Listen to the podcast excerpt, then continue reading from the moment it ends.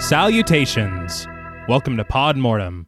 I'm Travis Hunter, joined as always by my co host, my sister, and my brother in law. Hi, I'm Renee Hunter Vasquez. Hi, I'm John Paul Vasquez. This week, we're broadcasting live from the Bramford discussing the 1968 horror classic, Rosemary's Baby. This film was written and directed by Roman Polanski based on the novel of the same name by Ira Levin.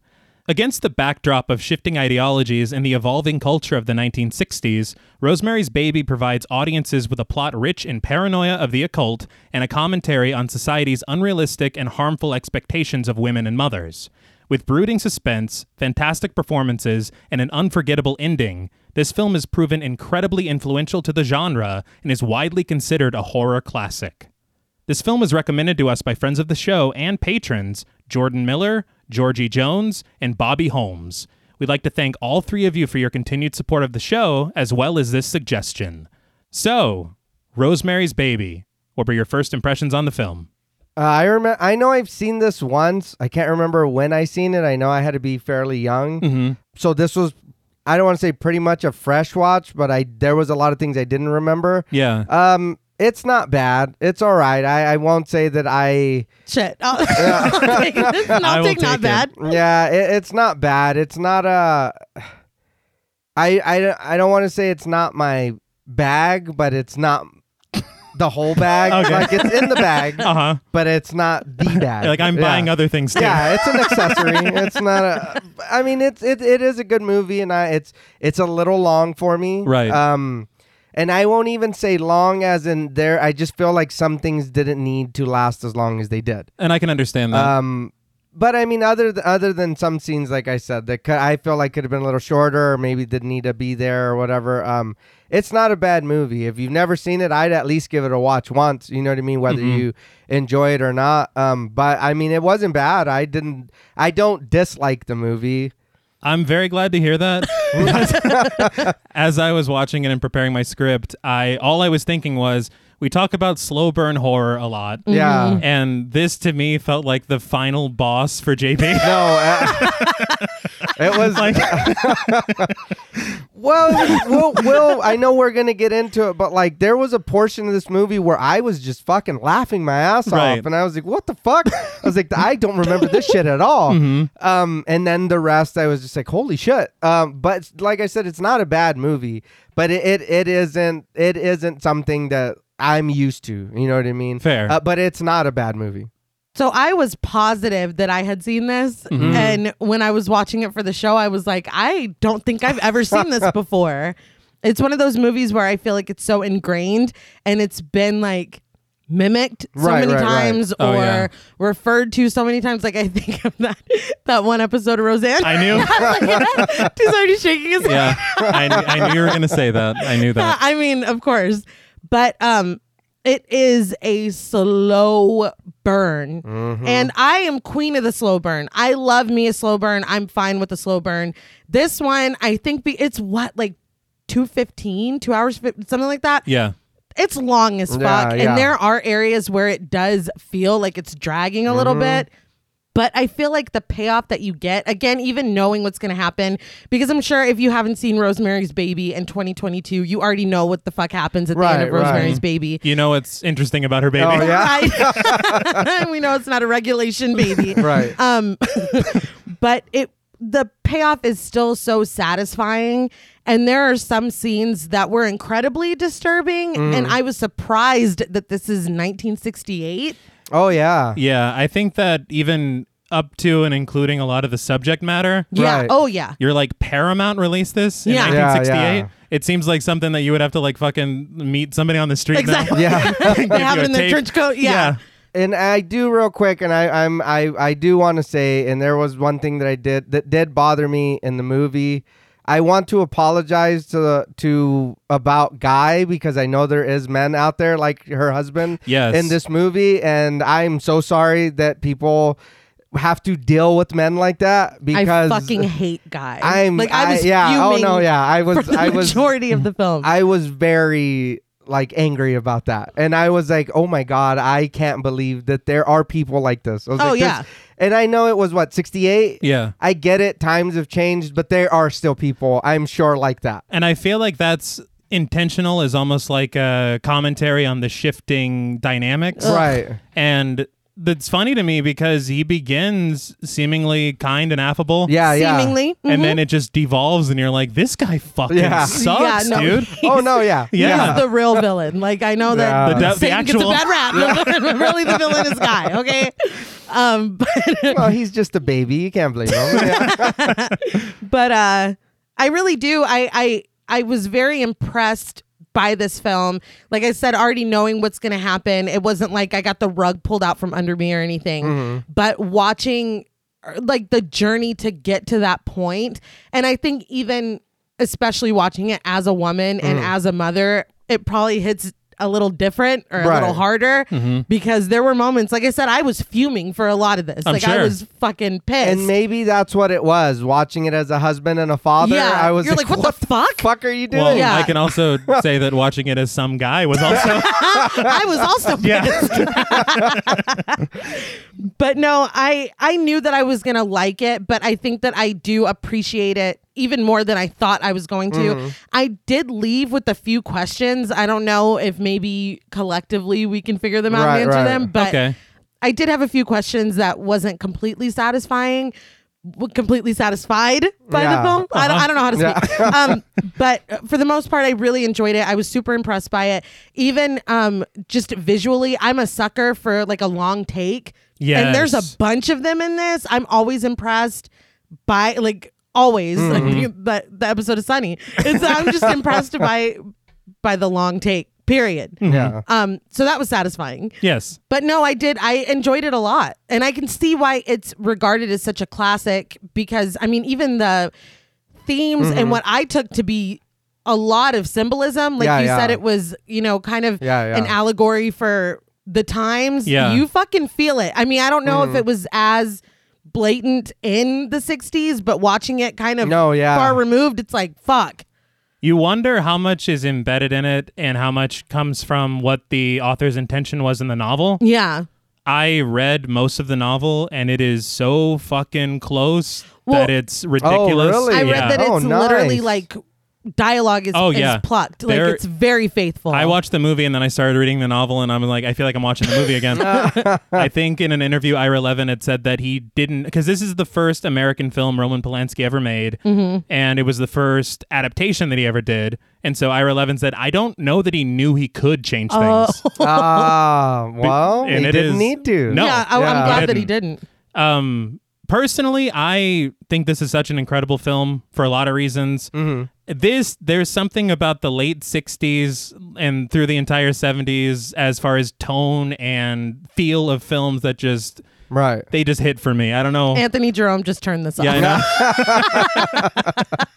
I'm s- I'm sorry, Anthony. I I I I agree with you on that, and I I think uh, to a point. Okay. Because I feel like every time we get into a movie that's set in like the 60s or 70s, men are dicks. Oh, they are. Oh, and I absolutely. I Yeah. don't know how much I could have I could deal with somebody from that time and Uh-huh. then being like, look at that broad, and rah, rah, and it's like, no, dude, what the fuck are you talking about? It's like what? Was I don't that- know why they're mobsters. I was gonna but say, but you Or know what I mean? Chief Wiggum or they're- whatever. yeah. Wait, but we like Chief Wiggum. Yeah, we Is do. that- We love Chief Wiggum. Chief Clan- Clancy wouldn't do that. All right. No, not at all. But you know what I'm saying, Of right? course, It's- yeah. It's, just I, weird. I think that's what makes it difficult. Is it's like, well, you know, the tone and the feel of it, and the the visuals, the way that the cinematography Yeah, is, yeah. Uh-huh. you love it, but then you're like, God damn, the politics at the time. the- Oh, yeah. it's Yeah. nuts. just yeah, it's garbage. Uh, but one thing that I will say, and again, it speaks to the time as well. Anything with the devil, I'm intrigued. yeah, Oh, no, yeah. for sure. You know? Mm-hmm. And this film really sets the stage for what would come later with The Exorcist, also The Omen. You kind of get this feel that, Okay. like, this opened the door for these. for Yeah, sure. yeah. Because The Exorcist was like, I'll see you. We're gonna take it to the next Yeah. level. Yeah, oh, you got a baby? It's Check like, uh, this shit out. but it was kind of a surprise to me to learn, because I watched a few documentaries on Rosemary's Baby, Mm-hmm.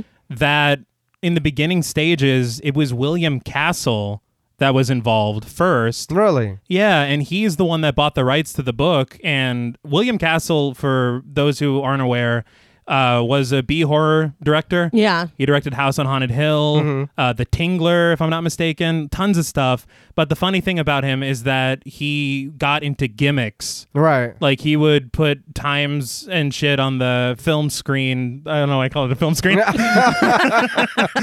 the you know where you see the movie. Right, right. He would put times there and say like you know if this is too scary for you now you can go ahead and leave and get a Yeah, refund. yeah. Or he would like fucking send skeletons sailing through the theater and shit. like he was a gimmicky. Yeah, yeah. We lo- I love that shit. Yeah, I Yes. was gonna say. Just the coolest, and s- some stuff that I would love for them to bring back. right, Yeah. right. Like on uh, when they when Stab premiered and they Right. picked the. but the thing was is that he brings it to Robert Evans, who is at Paramount, and of course because of all this stuff, William William Castle kind of has a reputation, and so material like this, he really doesn't want William Castle to direct it because it's not what the material calls for. right, right. And if he did direct it, this would be a very different Oh, movie. yeah. it or sounds like maybe it. he Yeah. would find new footing in a True. more serious. You know, maybe Oh, he maybe. could have It taken really- the opportunity. Like everybody was just like William, William Castle. the honest thing about it is that this could have been the first foray into A movies. Exactly. Yeah. And yeah. then he has a grand career after Yeah. Yeah. it just it really felt like the consensus was that the film was too good for William. Ca- Like that, Oh. Yeah. it just kind of made me sad. that. It makes me Yeah. sad for him because he was sad as well. yeah. Yeah. But because he's the one that found it, you know? Uh huh. And so he goes ahead and he's like, okay, and he accepts a role as a producer. But Robert Evans is very intrigued by a young director that's coming up named Roman Polanski. He's young, he's artistic, and he has what he thinks he needs to make Rosemary's Baby what it needs to be. And so he gets in contact with Roman Polanski, but he does it under the guise of telling him that he's going to be directing a film about skiing. All right. It sounds weird. Yeah. A Ski pair- Patrol? Yes. he apparently was like super into skiing, and so he knew that was what exactly would get him. Right. And so he brings him into the office and he's like, okay, so we have this, but we also have this that I want you to read first. Yeah. And it's Rosemary's Baby. Oh, Okay. Got him. Exa- Yeah. And so he reads it. He like falls in love with it. He reads it in a day, and then he's on. Like that's it. That's all that Mm-hmm. Right. he needed. And of course, it becomes this massive success, which is honestly for the quality of the film, it's not surprising. Right, right. For the content of the film at Yeah. the time, it's very surprising. Yeah. Just as I'm surprised whenever I hear that The Exorcist was a, s- was a fucking box office success. Yeah. Because you don't think that the sensibilities of the people at the time Right, right. would accept it. But also comes in line with the subject matter is the idea that the film is cursed. Yeah. And we'll kind of touch on those as we go because there's a ton of things Mm-hmm. that a lot of people attribute this curse to. But there is one thing that we kind of can't get away from talking about because it needs to be said. That he's fucking disgusting. Yeah, that Okay. Roman Polanski is a scumbag piece of shit. Yeah. And it's difficult because two things can be true. And one is that Rosemary's Baby is an amazing film, and the other is that Roman Polanski is an absolute monster. Right. Mm-hmm. I know this happened what 10 years after the movie, hmm It did. but it's still pretty bad. Yes. Yeah, no, it's horrible. I only knew like the bare bones of it. And so I was kind of doing more research to be more educated on Right. it. And um I mean, obviously it's not really appropriate to talk about here, but it is appalling. Right. Oh and no, yeah. the fact that he instead of, you know, taking any kind of accountability or responsibility, he fled Yeah. and is still fleeing. Mm-hmm. Yeah. Like he's still gone. He's Yeah. a fugitive. Yes. Yeah. Like that's crazy. yeah. What the f- like? How does this happen? I was just I could not fucking believe it. How Yeah. how can this happen as a fugitive? He won an Oscar. Like Yeah. I oh my Like I don't God. even I don't understand. I just Not- can't. Not at all. Like- can't. No, it's awful. It hurts my heart to even Yes. think about. But I think you're right that it would be very difficult to pivot from discussing that to fucking laughing about right the the fun things that, that are coming. Yeah. the fun things to come. Yeah. But yeah, it does have to be addressed because I mean it taints everything he's ever done. Yeah, even beforehand because like you said, John Paul, this was before. Yeah, yeah. But still, when I see Rosemary's Baby, I think Roman Polanski. I think what he did. right. Uh huh.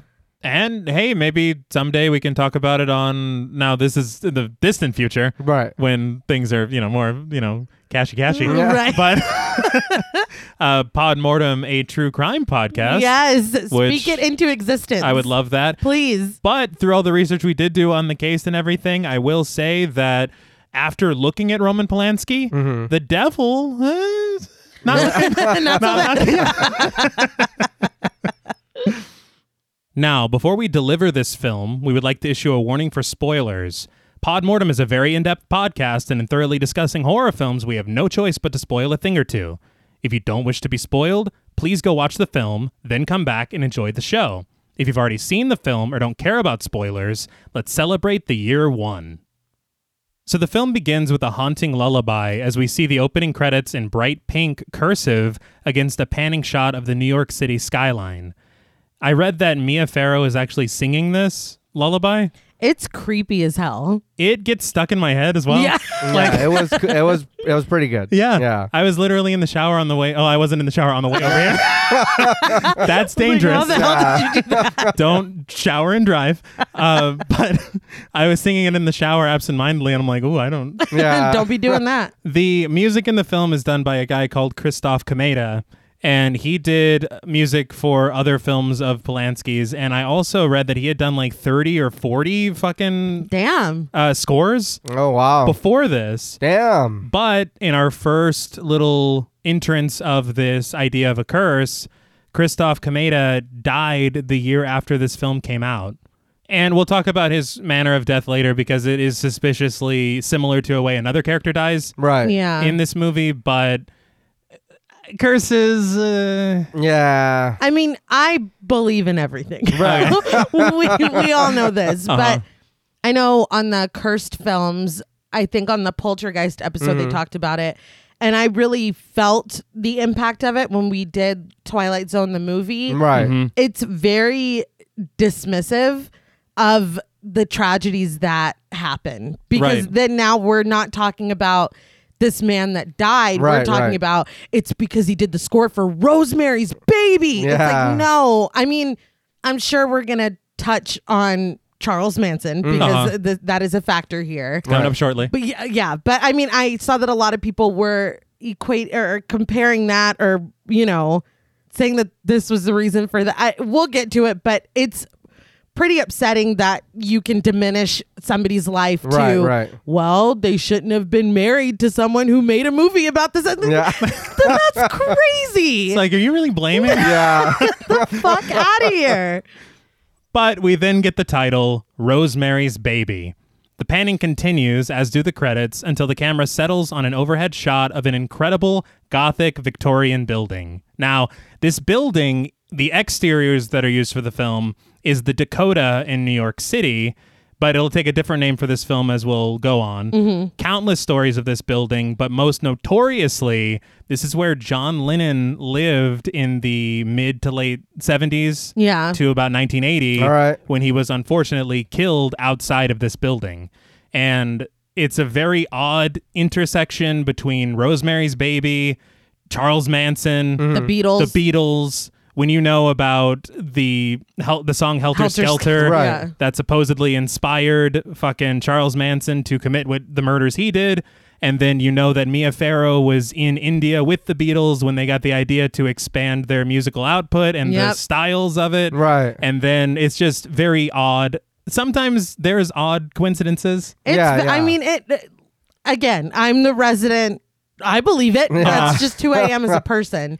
So I mean it is weird to think that fate would tie this all up in a bow. I mean Right. it, the building and then John Lennon and then the Helter Skelter thing and then Charles Manson's family Right, right. murdered Roman Polanski's wife, Sharon Tate. It is all very fucking weird. I just think it's totally diminishing to be like, well, you know, Yeah. it's because of that fucking movie. It's like, no, it's it's not. It's like- it's Yeah, not. It's just like it's too much. Yes. It's like Yeah. come on. It's like, wait, so the movie that she wasn't even in yet, That- that Yeah. She wasn't even in. She wasn't even in the it. novel that wasn't even written. right. in 1966 or whenever when Yeah. they went to India. It's un- it's unbelievable. yeah, there's like a, there's a lot. It's just it's I don't know, but it's interesting to me because in the novel they mention the Dakota as a building that kind of looks like this, Right. Mm-hmm. Right. and then they use the Dakota in the film. right. I thought that was interesting, but. At the entrance of the building, we see Mr. Nicholas, played by Alicia Cook Jr., greeting and shaking the hands of Rosemary and Guy Woodhouse, played by Mia Farrow and John Cassavetes, respectively. Alicia Cook Jr. played Watson Pritchard in the original House on Haunted Hill, Oh shit. and that's William Castle. All right. So I'm assuming that's so how he's Yeah, like yeah. Chris Kattan's like grandfather or like he pulled the Oh, rope. Yeah. But Mia Farrow was cast because I think they were looking at a few people. I know Tuesday Weld was one of them, but she was actually married to Sinatra at the time of Mm-hmm. filming, and he was not a fan of her being in this. he didn't want her to be in anything. From what I had read, he wanted her to stop acting. Why? And so I don't know, he's fucking Frank Sinatra. yeah. All right. Period. Yeah. Well, the mob still exists. So, so calm I down. mean, uh, she women working outside the home. What the fuck's wrong with Mia Farrow? Um, but uh, I just wanted to mention that also up for this was um, Sharon Tate, of course. Jane Fonda, and Goldie Hawn. Interesting. Wow. I really? fucking love Goldie Hawn. I, Yeah. I will say that there are a lot of aspects of Mia Farrow's performance that I really, really like. Mm-hmm. But then there are some line readings. I but I feel like the way that the lines are written, I don't think they could have gotten a good ri- uh, yeah. line reading out of anyone. probably not. I feel like she plays Rosemary as so childish yes. Yeah. that some of the because when you watch this, you're screaming at the screen. for Oh, yeah. part of it in frustration Oh, yeah. toward Rosemary, and I feel like the childishness with which she plays this kind of gives her a pass. Okay. When if another woman played it, it might be like, "Bitch, like you fucking know better than that." Oh no, that's that was me. I was like, You Oh, what still the know better. Fuck! I was like, oh man. Now, there's moments. Yeah. Speaking of Sinatra, though, I think that the production on this film ran long because she was supposed to be in a movie with him called The Detective, Sinatra. So she can work. Yeah. just- Yeah, it had to be- but it's got to be with him. but of course, she doesn't get to be in that film because this production ran so long, Mm-hmm. and so he served her with divorce papers while they were filming. I, from what I, I don't know, if, you know, it was Yeah. mm, judged up to be more dramatic, but I read that she got them in front of the whole like Yeah. cast and crew, and the devil was fuck? there. and the Yeah. devil showed up. He was pissed. Yeah, I was like, damn. Um, but she had wanted to quit because that was why he right. was divorcing her. Mm-hmm. But they guaranteed her that she would get an Academy Award for this, and so she continued. she did not. Wow. She didn't get an Ah. Academy Wow. Award for this. But I mean, fuck Frank. yeah. Be careful. I know. but of course, I have to talk about John Cassavetes as well because he was a director in his own right, Uh-huh. which kind of they started off very friendly, him and Roman Polanski, Right. And then as it goes on, they kind of get into these spats because he's also a director Mm-hmm. and Polanski's also an actor. Yeah. So it's Ah. like you've got these, you know, ideas of Yeah. how things should go. He doesn't want him to be a really hands-on kind Yeah. of guy, right? exactly. Yeah. I will say that I I feel I don't know exactly how much it is, but I feel a very big age difference between the two of them. right. Yeah. Well, again, I feel like her childishness really adds to that. Like every Mm-hmm. time, it's like a little girl. A lot of the times when she says stuff. Mm-hmm. Yeah. I did hear that up for the part as well were Robert Redford, who I think would have been great, Oh Mm-hmm. wow. and of course Your boy. Jack Nicholson. No. no. I love him so much. Yeah. I Yeah. can't remember the I can't remember the exact quote that I read, but that they apparently I mean he just has that crazy No. energy. Yeah. Yeah. It- it would have It been- didn't play well. yeah. So we're gonna have a baby. You're like, oh my god, I'm you're obviously you're, you're threatening me. yeah, I'm scared. But uh, they they eventually got to work together on Chinatown. Yeah. Which, if you haven't seen Chinatown, I haven't. fucking watch Chinatown. But as Mr. Nicholas leads them into the building, he makes small talk, learning that Guy is an actor and asking if he's seen him in anything. Guy jokingly refers to Rosemary as Liz, saying that he was in Hamlet and The Sandpiper, but he's corrected by Rosemary, who says that he was recently in Luther, Nobody Loves an Albatross, and a ton of TV shows and commercials. If you don't remember what he was in, don't worry Yeah. because You are. Rosemary's his fucking agent apparently. She's gonna tell you that exact same way about three more times. Yeah. It upsets me to hear it. Ah. Yeah. Yeah. because it's like she ha- like she has it canned. Yeah. It's a response, but to explain the Liz bit, um the films that he's listing Hamlin and the Sandpiper, those are films by that starred Richard Burton, who was married to Elizabeth Taylor at the time. And so Oh. that's the joke he's doing. I bet this joke hit in 68. They're like, oh, Like, my, god. this dude's so fucking funny. but They all step onto an elevator and are greeted with a smile by Diego, the elevator operator, played by Derville Martin. Now, Derville Martin, he, after this, would go on to appear in a lot of black exploitation films. Oh, badass. I want to see a lot of the films that are listed because they star a lot of cool people that I enjoy. Yeah. But he directed Dolomite. Holy oh, nice. shit. yeah. I just I thought that was amazing. But Nicholas starts giving them a history lesson of the building and how all the apartments have been divided up from larger ones. 7E, the one that they're about to look at, has everything you would expect, but when he brings up a second bedroom, he asks if they have children. Rosemary says that they don't, but they plan to, which is good because otherwise the title wouldn't make sense. but they head into the hallway, and a handyman looks like he's sizing up Guy for a fight for some reason. Yeah. I am also sizing up. Well, not yet. We're I at this point I was like, dude, that Liz Taylor joke was fucking. Yeah, I love this guy. Emptied your fucking pipe. I was like, oh my god. but Nicholas leads the way, and as Rosemary and Guy notice and shrug off some broken tiles on the floor, he tells them that Mrs. Gardenia, the previous tenant of the apartment, passed away just a few days ago. Thankfully, it didn't happen in the apartment itself. She was in a coma for a few weeks in the hospital, but her son is willing to part with some of the furniture at a fair price if they're interested. Well, they were like, did she die in here? Not that it makes a difference. Yeah. I'm like, what the fuck? Well, the apartment's really nice. Yeah, right. it's rent controlled. Exa- yes. It is rent That's control. all that matters. We hear, and this comes up a lot, for Elise, Beethoven Yeah. Mm-hmm. plays throughout this film, but this is the first time, and they hear it playing distantly as they walk inside. And it makes me laugh because they don't even ask him again, but Nicholas is like, oh, she didn't die here. No. Yeah. Not in the apartment. It's like, did she die in the You're, being, apartment? you're saying that a lot. But the couple moves from a very nice kitchen into a room filled with plants, Rosemary remarking that Mrs. Gardenia must have loved gardening too. But Rosemary notices a half written note on a desk reading, I can no longer associate myself. Dot, dot, dot, because it doesn't, you know, Yeah. interesting. Unnerving. Yeah. I mean, it could be innocuous. Right. Maybe she's breaking up with someone. Yeah. I mean, it, uh, finish the letter. Yeah. Well, she got a- a coma. huh? she got a it coma. happened.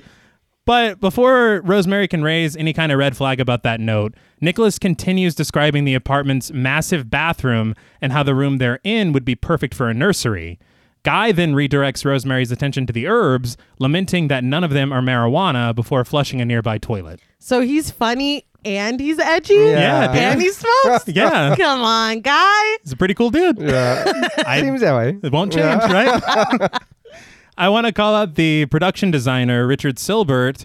Uh, he was actually Polanski's first request whenever he got the job is to hire this man. And he did amazing work on this. Yeah. Yeah. All of the apartment interiors are sets. Oh Oh, wow. that's surprising. yeah. The only time that you see the building itself is when it's the exterior, and that's when they filmed outside. Right. But every other apartment you see. Huh. Yeah. Had me fooled. Yeah. Yeah. It was uh, built on the Paramount Studios lot, which I learned from Curse Films was built on a uh, graveyard. Yeah. so that's What the interesting. fuck? I mean, why not? Why not? Sure. But he had actually worked with Polanski for 30 days going through the screenplay to try and figure out exactly how everything was going to look. Mm-hmm. And I think that they did brilliant. No. Yeah. But as they make their way into the living room, Rosemary is in total awe of the apartment.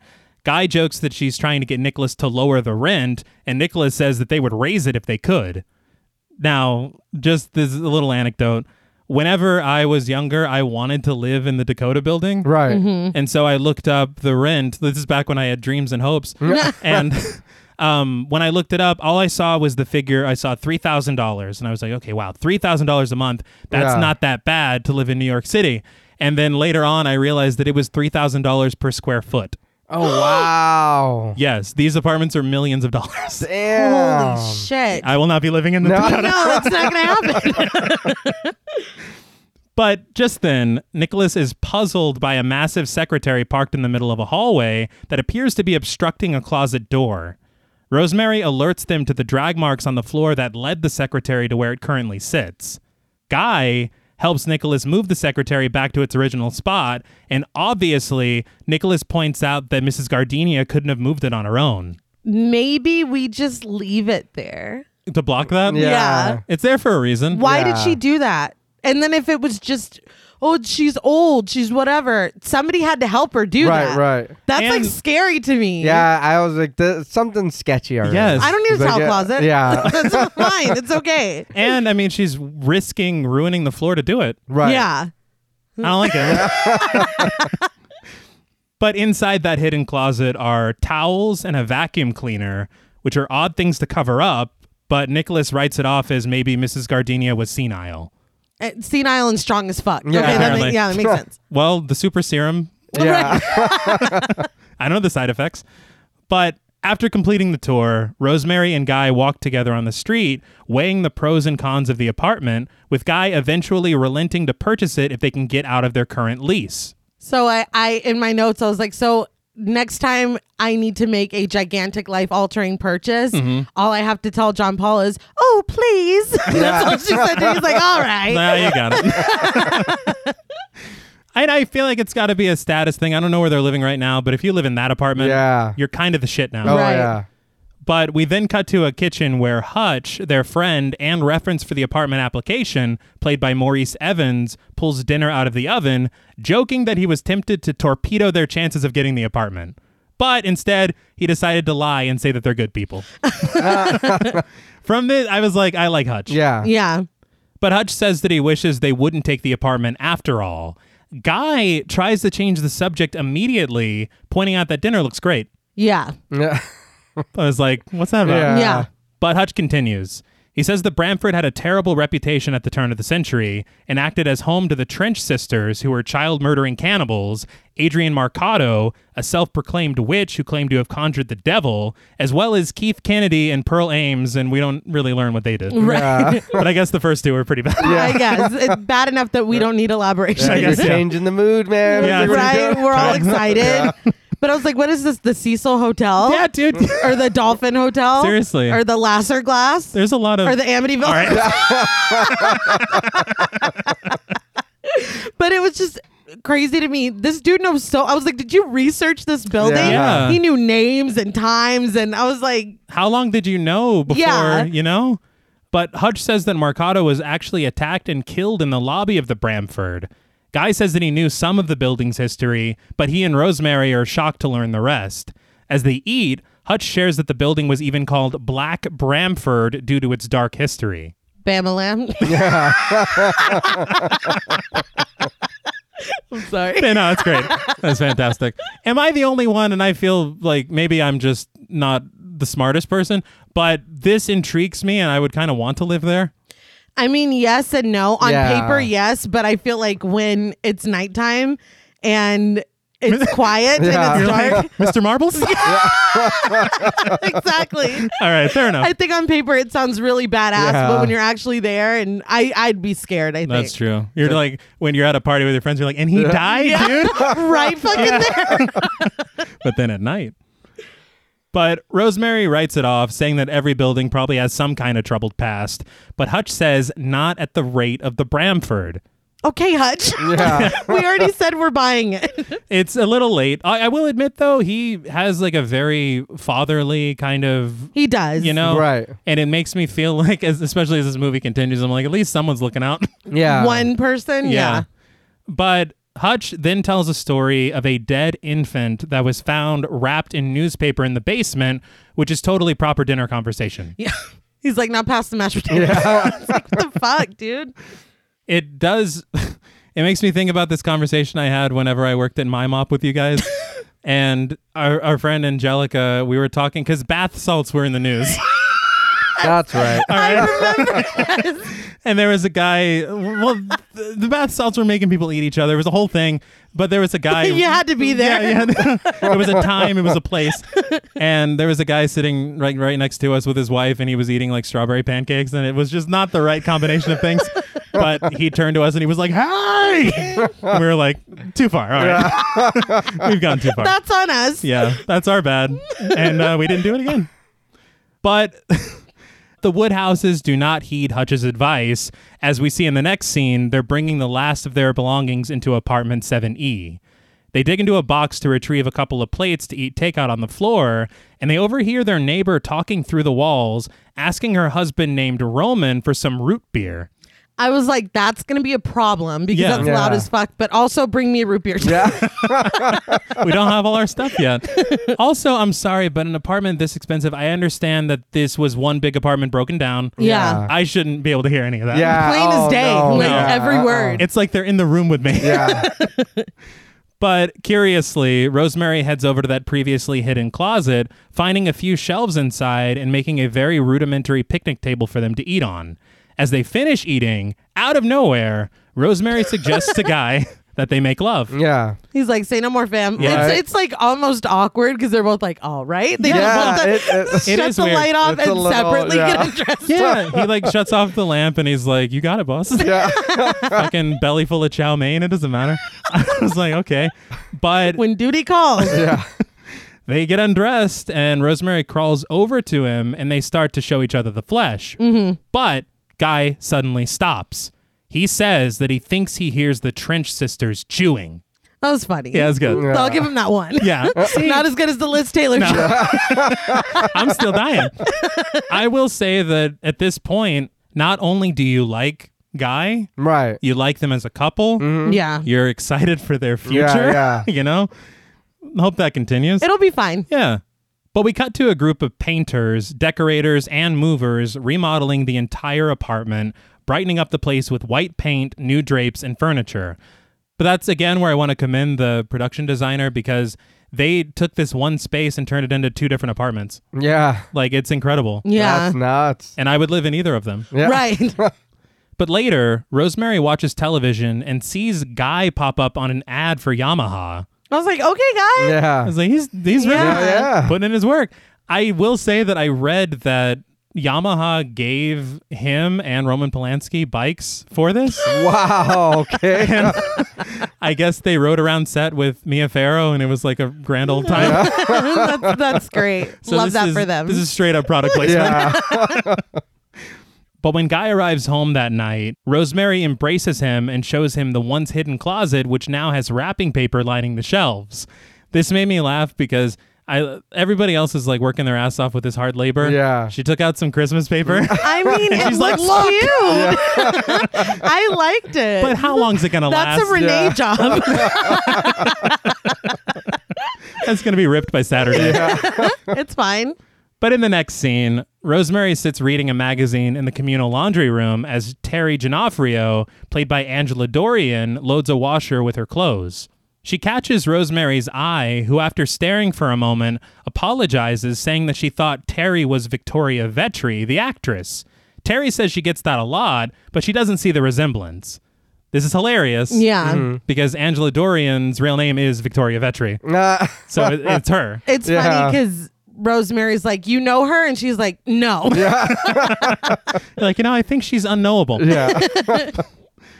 but terry introduces herself and tells rosemary that she's staying with the castavets on the seventh floor as their guest their apartments are actually connected as we learned from nicholas earlier terry says that the castavets were friends with mrs gardenia the woman they took the apartment from and they continue their small talk rosemary telling terry about guy and what he does for a living same The- response yes. but out of nowhere a glass shatters which is never investigated No. Yeah. I, th- I thought it was a light bulb bursting. Yeah, or that's something, what I but s- thought it was, But, still, but- they're just like, so anyway. Yeah. it, it made me laugh because that happens, and I think it was Terry. She goes, I hate it here. Yeah. and then that's just it. I was like, you don't want to. A ghost did that or whatever. Yeah. But they agree because they both don't like it down here that they're going to come down here together to do their laundry from now on. Terry then shows off her necklace, saying that it's a good luck charm given to her by Mrs. Castavet, and she says that it could work for both of them. Rosemary inspects it and sees that it's a pendant with something inside, and she makes note of a very odd smell. She's like, Yeah. woo wee. Again, comes up a lot. Yeah. But Terry tells her that the Castavets are amazing and that they literally rescued her from the streets and gave her a place to live. At first, she was afraid it was some kind of weird sex thing, but they're basically like her grandparents now, which is a pretty good shift, I would say. Yeah. Pleasant surprise. Yeah. But this story warms Rosemary's heart, and Terry says that if it weren't for them, she'd either be dead or in jail. She says that outside of a brother in the Navy, she has no other family. But later that night, Rosemary and Guy overhear the Castavets arguing through the partition. Mrs. Castavette says, If you want my opinion, we shouldn't tell her at all. Guy does an impression of Nicholas showing the apartment and saying how the apartments are divided up, which is he's like, I shouldn't be able to fucking hear this. Yeah. Basically. But this cracks Rosemary up and she rushes over to him, getting on top of him and covering his mouth. Impressions must be her thing Yeah. because they start making out immediately. yeah. It's like, do Bugs Bunny.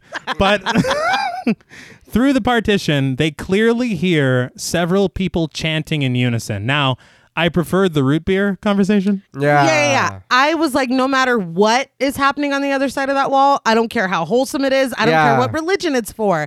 I'm incredibly uncomfortable. No, Yeah. yeah. It does not sound like anything that I should be hearing. Not at all. Right. I will say one thing that does kind of I don't want to say bother me about this film is that a lot of it is we kind of already maybe it's because of what we know about certain things Right. and films that followed this, but we kind of already have an idea of what's going on. Yeah. Right. And I feel like it's kind of waiting for everyone to catch up with what's going on. There is a quote from Roger Ebert that I'll talk about later, but it's kind of to the effect of that. No, yeah, I know. you know what they say, Nay? Speak ill of the dead. But sometime later, Guy and Rosemary walk together on the street at night on their way back to the Bramford. Outside of the building is a massive crowd, including police who are trying to keep people away. Guy pushes his way through and sees Terry lying dead on the ground, the left side of her body mangled, and her good luck charm resting in a pool of blood. Holy shit. Yeah. Yeah. And I know you said the police were trying to keep people away. They didn't really try Yeah. to Oh, they did, yeah. keep people It was like, no. And Oh, Yeah. yes, Oh my sir. God. Yeah. He literally walked up. Like there was no Yeah. wasn't even roped off. But Rosemary turns away in horror as the police force them away. Guy tells them that they know her, only remembering her first name and the fact that she's staying with the Castavets, information the police already have. But another police officer runs up on the scene, giving her name from a suicide note that she stuck to the window with a band aid. Nicholas rushes out, asking Guy and Rosemary if they knew Terry, and after saying that they slightly did, they turn to walk away from the scene. But walking onto the scene, however, are Roman and Minnie Castavet, played by Sidney Blackmer and Ruth Gordon, respectively. call them ranch because Yes. they be dressing. I saw her makeup and those fits. I Uh-huh. was like, God damn. I saw his outfit and I was like, they're returning home from his barbershop quartet. yeah. No shit. He's in the B sharps. Hey, that was a Beatles parody, which takes us back to John Oh, Lennon, which so, takes us. so the Simpsons is cursed. yes. Yeah. I want to talk about Ruth Gordon because Minnie Castavet, this is my favorite performance in this film. I was gonna say she's the best part of the film. Really? yes, she cracks she's me up. hilarious. She actually won an Oscar for this role Wow. for Best Supporting Actress. nice. and I get it. She's such a real like this character feels like a real fucking old lady that won't get out of your business. Right. Yes. Mm-hmm. Like she she felt very authentic. Uh, I didn't like it. What? Like no, like her character. Oh, okay. Like She's a I'm lot. like I don't. She's a yeah. lot. I thought you were Like, saying the you performance. mind your business. yeah. stay over there. No, there are times that she oversteps so hilariously. Yes. That it's like unbelievable. Uh, I did see on a featurette that apparently Roman Polanski wanted a ton of like Hollywood veterans to play the Castavets and their friends and everything, but he didn't know the names of the people that he wanted to cast. No. And so, based on what he got from them in the novel, he drew pictures and sent them to the casting director, and they cast these people, and they are basically the drawings he made. So he manifested I- that. yeah, it's like uh, Corman's calamity on fucking. I love that one. That's a great Tales from the Crypt. But after confirming who they are, an officer says, "At this speed, you better brace yourself for some bad news. She's dead." I was like, I, Yeah. I was not braced. you didn't give me any time. he says that she jumped out of the window. I'm sorry, I'm still laughing. That's terrible. yeah. Insane. Minnie refuses to believe it, but is shown the body and appears very shaken. Roman says that he knew this would happen. Terry got depressed every few weeks or so, but Minnie would always just shrug it off. It was like, wow, you're playing the blame game? Yeah. Yeah. pretty fucked up. But Minnie refuses to believe it was intentional, but the officer shows them Terry's suicide note, and Roman confirms that it's her handwriting. When asked who Terry's next of kin is, the Castavets say that she didn't have anyone in the world but them. Rosemary, though, interrupts, reminding them of Terry's brother in the Navy, which Minnie says is news to her. This is what I mean talking about her childishness Uh-huh. because I feel like any other person, you met this woman one time, Yeah. I would just be shocked. I don't think I would say a word. I Really? think I would just stand there. It's very like childlike for her to be like, no, no, no. She, it's like, no, actually, I'm five. And, like that's what it felt like. What, ruining your movie Yes. ticket? Had to play, pay full price. Shut up. I will say, and it kind of, I mean, it fits with what we learn about these characters later, but this literally makes no sense for the mini Castavet that we learn to know to not know this about Terry. Right. Yeah. And so it's She knows already she- everything. She's Yeah. in everybody's fucking Kool Aid. But the Woodhouses introduce themselves to the Castavets, Rosemary expressing her sympathies and the wonderful things that Terry said about them earlier. The officer asks for more info about Terry's brother, and Roman says that it should be easy to find him. Now, that sentence seems fine right now, Right. but when you think about word choice, yeah. and this comes up again later. But the Woodhouses leave, and Minnie rests her head on Roman. That night, though, Guy is fast asleep, but Rosemary lies awake. Her eyes close, and we watch her slip into dream. First, she imagines Terry's body being covered by the police before panning over to a nun played by Jean Innes. But from her mouth, we hear Minnie's voice saying, Sometimes I wonder how you could be the leader of anything. A loud bump wakes Rosemary from her sleep, but she slips right back into a nightmare. At a Catholic school, several men are bricking up windows as the nun loses her shit on Mike, played by Jeffrey Norman. Still in Minnie's voice, she says, If you would have listened to me, we wouldn't have had to do this. She says they'd be all set to go, but now they have to start from scratch. Mike shushes her, and the nun says that she told him not to tell her in advance because she wouldn't be open minded. In and out of sleep, Rosemary says that she told Sister Veronica about the windows and she withdrew the school from the competition. We then fade to black. Look, nightmares are weird, right? Yeah. I was like, I don't know what the fuck that meant. yeah. But I loved the execution of her both being in her bed and dreaming. Yes. Right. Like I it, it felt like relatable when you're having those fucking weird dreams and you kind of know that you're dreaming but Yeah. you don't like I the execution of it really really worked for me because it was weird as fuck Mm-hmm. Right. but weirdly relatable. Okay. He's like I'm concerned. Sure. That, was- to me, I think it it captures and it does it again later. It captures Yeah. like dream logic. No, Yeah. yeah. in such an interesting way because there is tons of shit that happens in your dreams that makes perfect sense Yeah. Yeah. when you're dreaming it and then the second you wake up you're like what the fuck was that Yeah. Mm-hmm. Oh yeah. and i think that was one here i will say again it's really shedding a lot of light on the castavets situation Yeah. and it does so in the novel he's literally beat for beat getting to you know where we're going Mm-hmm. Mm-hmm. but i again feel like it might be saying too much I mean, yeah. But a few days later, the doorbell rings and Rosemary opens it to find Minnie after spying at her through the peephole. Like, I guess it's not spying, it's her house. Check, checking the It's like people. fucking Rosemary. No, sorry. But Minnie thanks her for all the kind words that she said about Terry. She had feared that they had failed her, even though the note made it clear that she didn't.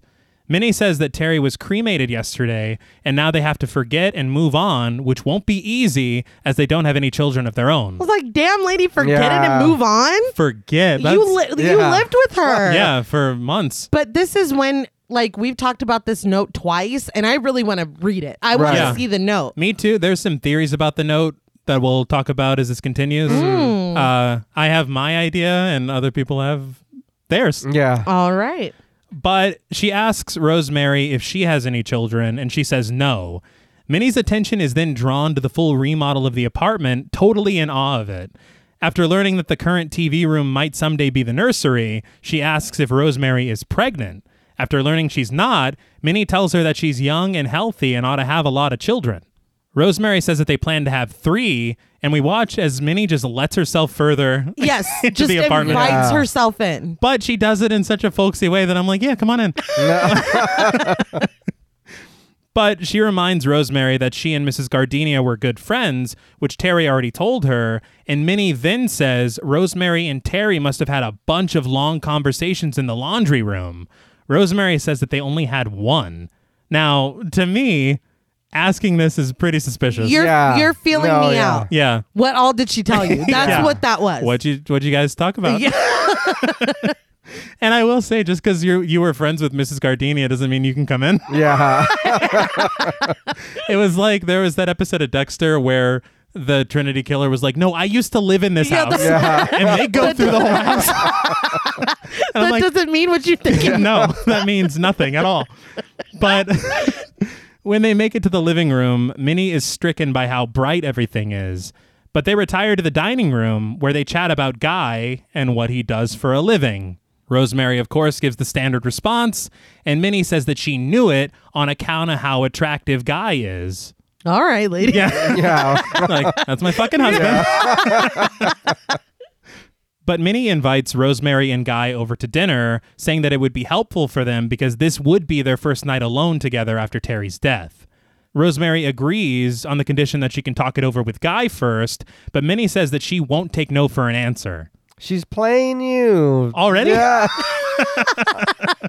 like you said that uh, I'd be suspicious. Right. And then she's like, "No, come on. She's not even really sad.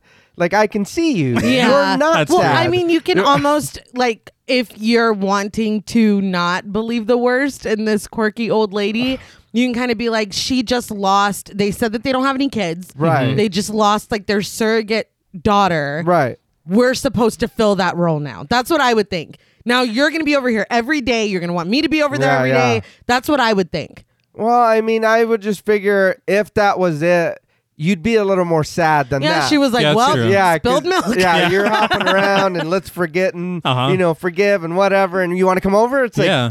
dude, th- are, do you know what just happened? Like, what the Yeah. fuck? Well, how good's the food though? Yeah. right, but what are you making? Exactly. Yeah. She said I think there's two frozen steaks that they're going to defrost, which I I don't know why I feel like that's very sweet. Yeah. it is sweet, but it uh, it made me like hyper aware of like the '60s where it's like women can have you know this corner of the steak, and then because she was like, "I'm defrosting a steak," I'm like, "For the four of us?" Yeah. like a bitch is hungry. I don't. That was I- Like, I don't know. I don't know how I know how we eat in 2022. Yeah. for you, those, Yeah. those two steaks for So you, Minnie. I'm assuming you already have three steaks that are not Right. that were never frozen. but Minnie then picks up Rosemary's mail, but she looks at it and she's like, "Ah, it's only ads," and hands it to her. I was like, "Jesus, Ads. What Yeah. the fuck? is this any of your business?" Yeah. no, But Guy arrives home sometime later and he rests in a chair, upset that a guy called Donald Baumgart got a part in a play that he was after. that sucks. Well, yeah. since you mentioned the chair, I did want to bring up the fact that when Minnie was there earlier, she's like, "Oh my god, how much did you pay?" Yeah. Oh, yeah. Did she mean that in like, I thought it was just like it, it feels. She just seems nosy as Yeah. fuck. Either way, it's but I that's also not your business. It's not. I also did look it up though because Rosemary said the chair was two hundred bucks, yeah. and that would be uh, sixteen hundred and sixty bucks today. holy shit? So yeah. it's a nice chair. It was a Yeah. nice ass chair. So, from what I understand, Guy was paid a lot of money for an ad campaign that he did previously. Uh-huh. Because you're you're probably wondering, like the fucking struggling actor, Right, right. Uh-huh. How the hell is he affording this apartment? Uh huh. And I guess that they had said something. I'm trying to remember where I read it. It might have been in the novel, or it might have been like a summary of the novel or something. But they said it was like nineteen thousand dollars he got. Well, he was also Damn. in Nobody Loves an Albatross. Yeah. Which Rosemary told me was quite good. it was really good. But Rosemary brings him a beer and a sandwich, and Guy remarks that the part he missed out on is one that would get you noticed. Rosemary tells him about her meeting with Minnie earlier, saying that she was nosy as hell, but she also invited them to dinner. I did appreciate her acknowledging Yeah. that Minnie's behavior was really out of pocket. Yeah. because it was. Oh yeah. She wasn't like she was a sweet old lady. Yeah. No. But Guy, of course, is not in the mood, saying that if they get friendly with an old couple like that right now, they will never get rid of them. That was my exact thought. Yeah. If we start doing this, this is just what it is now. Oh yeah. I I don't know. Well, neighbors, man. I mean, I guess. Yeah, I, I, didn't even avoid know my what to neighbor say. like the Yeah, it's true. I honestly, I, I think that was me trying to be seem friendlier Right. than I am. I've n- I've never spoken to a neighbor on purpose. I'll just put it like exactly, that. exactly. But Rosemary returns to some home improvement project on the floor, saying that they don't have to go. Is an odd little back and forth. Ki- It's a little, I don't want to say childish, the way that they are going back and forth, but Guy finally relents, saying that this will be his good deed for the day. Yeah. Rosemary says that they'll make it clear that this is only for one night. And I'm like, do you, you can't do that. We're not fucking coming over here. Yeah. We're not friends. Like, there's no way you can do that. it's impossible. But they do arrive that night at the Castavet's apartment for dinner, warmly and loudly greeted by Minnie. As lively as ever, she says Roman is fixing vodka blushes and tells Guy that she can't wait to be able to tell people that she knew him when. When, uh, when she came to the apartment, I was like, God damn, this lady's a lot. Yeah. But when they go over to their house, I'm like, they're kind of adorable. Uh-huh. Yeah. It's and then when Roman comes, I'll let you get to it. But I was Okay. like, they're they're funny as fuck. Oh yeah. The Woodhouses take a seat as Roman brings them a tray of drinks. They're overfilled, which he says he normally doesn't do. He's usually a much better bartender. And Minnie's like, just watch the carpet. Yeah, yeah, right, Grandpa. Yeah. Like, chill out. It's like no funny stuff's going on here. Yeah. I poured too much. It's like, what are you doing? Yeah, Like starting to believe Terry now. yeah. But he hands out the drinks, saying that vodka blushes are very popular in Australia. I'm gonna have to ask Kate and Beth about that. yes, let us know. But They looked good. They, did. looked like a drink that I would order. Oh no, yes.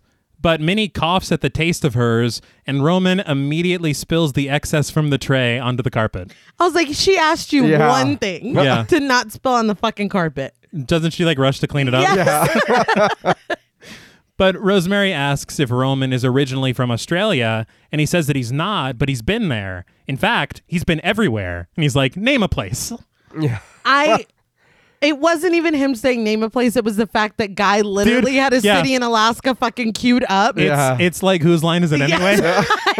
Roman's like, I think I heard Fairbanks, Alaska. I busted out laughing because I But was yeah. like, why were you so ready for that question? It's like, is that where you were? Yeah. And then we learn it's not. But he's like, and name a place. And he goes, Fairbanks, Alaska. And it turns out that he's been there and it, also all over Alaska. He's been everywhere, man. Yeah. Like that song. Johnny Cash. Yeah. I've been seeing that commercial a lot, so I had just gotten that song out of my head and replaced it with Rosemary's Lullaby. but they learn that Rosemary is from Omaha and Guy is from Baltimore. Roman's been to both, of course. Of course. And as it turns out, he's been traveling for almost 70 years, and he reminds them that if they name a place, he's been there. but Minnie rushes off to check the stakes, telling Roman to take his pill. We cut to them at dinner, Roman remarking that the Pope would never visit a city where the newspaper is on strike. Guy calls it showbiz, and Roman takes it a step further, saying that's exactly what it is. In fact, the costumes, the rituals, all religions are. I was like, these old people do not give a Yeah. fuck. No. Like, isn't that like etiquette that you don't, especially when you don't know where somebody stands? Yeah. You Yeah. don't be saying shit like that. They say what religion, politics, and sex. Yeah. They're like, no, it's fine. Yeah. Rosemary does look a little uncomfortable, telling them when asked that she was brought up Catholic. She reminds them that he is the Pope. Roman's like, nah, can that bullshit. yeah, Rose, I don't give a fuck. he says you don't have to respect him just because he pretends to be holy. I mean, Maybe he was onto something. yeah. Guy agrees, and Minnie brings up the money that the church spends on robes and jewels. I gotta be honest, this is not the dinner conversation I expected. Right. Not at all. Looking at these people, No. not at all. No. I thought that if anyone was going to be offended, it was going to be them. Yeah. Yeah. But they're like, you know what, religions, and I, I'm not, I'm, I'm not too warm on that Jesus guy either. but Roman says that he thought the hypocrisy in organized religion was perfectly conveyed in Luther, and asks if Guy got to play the lead in that play. Guy says that he didn't, but Roman says that he remembers seeing it and was struck by some gesture that Guy made during the performance. As it turns out, when an actor that was playing Luther was having a fit, Guy did some kind of reach towards him, and the authenticity of this reach blew Roman's tits off. And They're fucking gassing this dude Yeah. up. They He's are. like, oh, like this? he's like, oh my God. uh, I it was so funny. 'cause I was watching this. They're sitting there, like you said, you, they're gassing him up, and they're Uh-huh. like, "You're fucking greatest." Rosemary's just like, "What the fuck?" She's just rolling her Well, eyes. it's- Well- it was a it was a reach. yeah, It wasn't a line, he said. He, and, and Guy's like, you mean? yeah. you Like just give him this. one of these. Yeah. Yeah, it's like he's like okay. the I didn't do it boy. but Roman says that his father was a theatrical producer, so he spent a lot of time with the big names of the era as a kid. He says Guy has a very interesting inner quality, and he should have a very fruitful career as long as he gets those initial breaks. Guy says that he's actually up for a couple of parts currently, but he seems to think that he won't get them. But we cut abruptly to their kitchen where Rosemary is helping Minnie with the dishes after dinner and dessert. Minnie learns more about Rosemary's large family five siblings, 16 nieces and nephews. Minnie assures her that she'll have a lot of children someday of her own as well. But the dishwashing ceases when they see smoke wafting around the living room. The two men are sat smoking and chatting, which Minnie interrupts, telling Roman to stop telling his old stories of the theater and that guy is only listening because he's polite. when they walk in, when they're like hanging out and smoking or whatever, Uh-huh. their reaction was really like they were being interrupted. Like when you're having a personal conversation and somebody walks over and they're like, "Oh, hey," like Oh. Mm-hmm. and change the subject. That's the vibe. Like it felt weird. yeah. Well, I mean, it felt really weird. with what we learned in the movie, Yeah. it makes me laugh because at some point Roman's like, "Hey, check this out," Yeah. this might sound Yeah. weird at Yeah. first. but but Guy is into these old stories. But when he calls Minnie Mrs. Castavet, she reminds him and Rosemary that she's Minnie and he's Roman. But we see them say their goodnights with Guy drunkenly shouting, "Minnie!" it's like, all right. Yeah. I do wonder how this dinner would have gone for the audience if we didn't hear that chanting on the first night. That Yeah. would that would be nice. Yeah, Yeah. I Yeah. feel like when things start to unfold, it might be a little more of a surprise. Yeah. Yeah. No shit. I'm fine with Rosemary's Dream staying as is. yeah, because it, it's almost ambiguous to the point where you don't know if it's happening or not. Yeah. And we have we've heard many say like a few things at that point, so Yeah. you don't even really know for sure that that's her voice. Like I feel like that's fine. Mm-hmm. Yeah, yeah, yeah. Maybe the chanting was too far. Yeah. But once they get back to their own apartment, the couple loudly compliments the steak and cake that they just had. Rosemary in disbelief that guy ate two slices. I was like, shut up. Yeah. Yeah. Well, They're be- you're being so loud. She, she's like, that was weird. Yeah. it's like that he likes cake. That's weird. I I took it as like the cake wasn't good. Oh. Yeah. She was like, I can't believe you ate two. Yeah, because Oh. he says out of politeness. It's like, Yeah. calm down, dude. like, what a yeah, dick. The The right. way that Minnie was tearing that cake up, Yeah. it Yeah. looked like it Her looked slices good. were. Yeah. it was getting down. But well, I mean that fits with what comes next because, like some waspy pieces of shit, Rosemary makes mention of only three matching dinner plates. Yeah, what it's a like bitch. what the hell? I was on your side. Yeah, don't come to my house to eat. No. we have the kind of plates that you throw in the trash after Yeah. you finish. Nine times out of ten. Do they match though? Oh, they match. It's one set of five hundred. I believe it's from uh, Sam's Club, that you know prestigious brand. You're like, Hmm. like, oh Dixie, this is the oh five shit, Hmm, Mm, special occasion. they be It living holds. in here. Yeah. But Guy hopes that they'll will them the silver that they saw at dinner as well. But then the two start talking quieter because yeah, the Castavets can hear Shut everything. up. Yeah. You know that because you've heard them Yeah. several times. You Yeah. heard him chanting, man. Yeah, Yes. dude, that wasn't enough. Yelling Yeah. about the root beer. But after Rosemary tells Guy about a joke book that she found in the bathroom, Guy admits that Roman stories were very interesting. So interesting, in fact, that he's going to go back over there tomorrow night to hear some more. Tomorrow, Yeah. Yeah. you were the one that didn't want this to be a thing. Yeah. This conflicts with plans that they already made with other friends of theirs, but Guy says that they can just hang out with them next week. He tells Rosemary, who looks uneasy, that she doesn't have to come, and she says that she won't. Rosemary did notice something peculiar, however. All of the Castavets pictures were down. just nails and empty spaces, and the one picture that they did have hanging up didn't fit. Guy did not notice this, of course. It's interesting. Yeah. yeah, I. It feels like the uh, like oblivious spouse trope. Yeah. Yeah. Th- You know why, lady. He's Yeah, like well- You know why those pictures are gone. he's like, What's a picture? I don't Yeah, know. I've never. The cake, though. yeah. But sometime later, Rosemary puts on a record in the living room and lies down on the couch to read a book. The book is Yes I Can, the Sammy Davis Jr. autobiography. Yeah. From what I understand, Sammy Davis Jr. was friends with Roman Polanski and Mia Farrow, and he also had links to Satanism. I didn't Oh, I wow. didn't know that until I watched that Yeah. episode of Cursed Films. I had no All idea. right. Me neither. And so it's very interesting that she is reading this book Yeah. and they show it so clearly. Right, right. uh, I thought that was pretty cool. Yeah. I really had no idea Huh. that that was the thing that he was like dabbling into or whatever. I thought that was pretty cool. Mm-hmm. Yeah. Yeah. But Rosemary is promptly interrupted by the doorbell. When she opens the door, she finds Minnie and Laura Louise McBurney, Minnie's friend who lives on the 12th floor, played by Patsy Kelly. Minnie introduces Rosemary as Guy's wife, and Laura Louise seems extremely excited to meet her and welcome her to the building. So much for staying home. Yeah. Right? Yeah.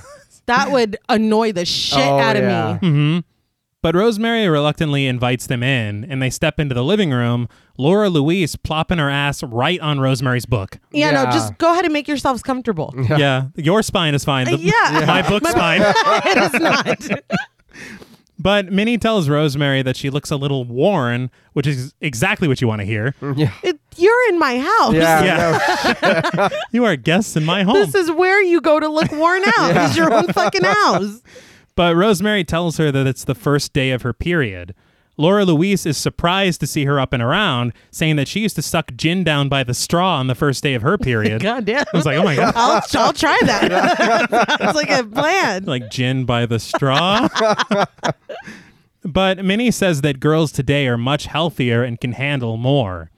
Minnie sits knitting away at a garment of some kind, but she stops when she remembers a gift that she wanted to give Rosemary from her and Roman. She takes out something wrapped in pink tissue paper and hands it to her, saying it's over 300 years old. Rosemary unwraps it to find the charm pendant necklace that Terry was wearing.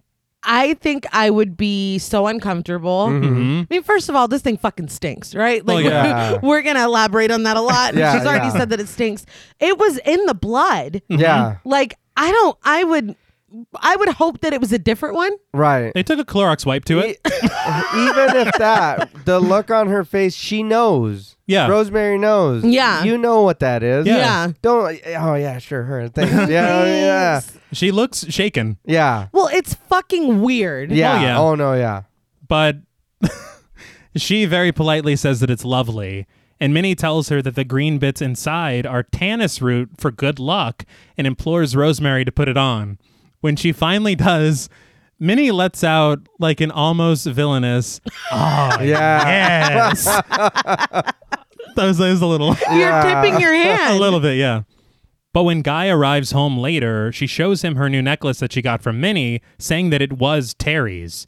He asks if she's going to wear it, but she takes it off, grossed out by the smell of the root.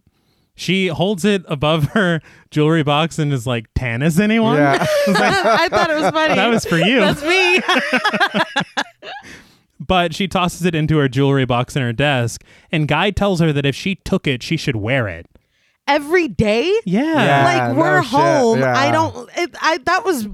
Fuck you, man. This Right. is already. I'm. You're I got a starting to feel bad. it? Yes. It's just costume jewelry, right? Yeah. So you don't wear it every day, right? Is yeah. that what You it put it is? up. so you, you only wear it on Halloween. exactly. I'm starting to get it. Yeah. yeah right. I'm not. I'm not getting it at all. I will say that sure, wear it when the Castavets are around, right. but this is weird. Yeah. Not all the time. But the next morning, the phone rings and Guy answers it. Rosemary waits in the doorframe as it appears Guy has gotten bad news. Poor Guy, he says, and oh God, that's awful. But his tone suddenly changes as he says that he's definitely interested and that the person on the other end of the phone will have to talk to his agent. When he gets off the phone, he shares the news. Donald Baumgart, the guy who got the part in the play that he wanted, has suddenly gone blind. And what's more, The part is now guys. He says, hell of a way to get it before stepping out to go for a walk. He's like, I'm gonna still take it though. Yeah. Oh, yeah. Is he sniffing paint thinner? What the fuck is in his hand the whole time? I think Yeah, it that looked was like paint thinner. turpentine. yeah, I was like, what are, you, are you just high? He was- That's- that phone call never happened. yeah, he's fucking Charlie. He's just, I was like, yeah. what the fuck are you He's like, doing? I, I know I got the part. Yeah. it's such a horrible thing to happen. Yeah. But the fact that he's like, oh no, yeah, like I, Yeah, yeah. I, I just, it was pretty insensitive. right. hmm It was that switch for me. Yeah. But me though. Yeah. Yeah. Okay. And it makes me laugh because he does appear to be a little upset by it, but you know he's like cabbage patching in the hallway. Yeah. oh, absolutely. It's like, I'm going to go tell Roman. Yeah. But in the next scene, Rosemary is hanging out with Hutch, but all she talks about is Guy and the difficulties he faces being an actor. we haven't seen Hutch in a while. Mm-hmm. No. And the way that I don't know if this is his office or his home. I Right, thought right. she was at a therapist appointment. So did Yeah. I. and so, did I. I'm like, w- he's about to madman her Yeah, and yeah. fucking call Guy and tell you know everything she. But then I was like, oh no, that's their friend. Yeah, So I yeah. thought that was. Re- it looks like she's at an appointment. well, she's like sat on the couch and he's behind a desk. Yeah. Yeah. Yeah. It's very, I had to go and look on IMDb. I'm like, okay, who's who? Yeah. Again. Yeah. Like, that's Hutch. But she says Guy's career could see a boost soon with this part, and that he's even been offered a lead part on a TV show. She then excuses his self centered behavior and is almost in tears as she says that Guy is just preoccupied. The way that she's like, I'm sure all actors are vain and self-centered. Some guy is vain and self-centered. Exactly. They're all pieces of shit. it just it bums me out because it seems like Guy is the only thing she talks about. Yeah. Yeah. And you want her to have a life of her own. Well, we've already kind of established this the way that she like touts his accomplishments. Uh-huh. It feels like she kind of just exists tangentially. Uh-huh. Right. And even Minnie, this is Guy's wife. Yeah. No, this is Rosemary. Yeah. Like it's it's just it's sad And I think the fact that they keep doing this fits in with the thinking of the time, for sure. what they're trying to break out of. Yeah. But later, she walks with Hutch on the street and he asks about Terry's death.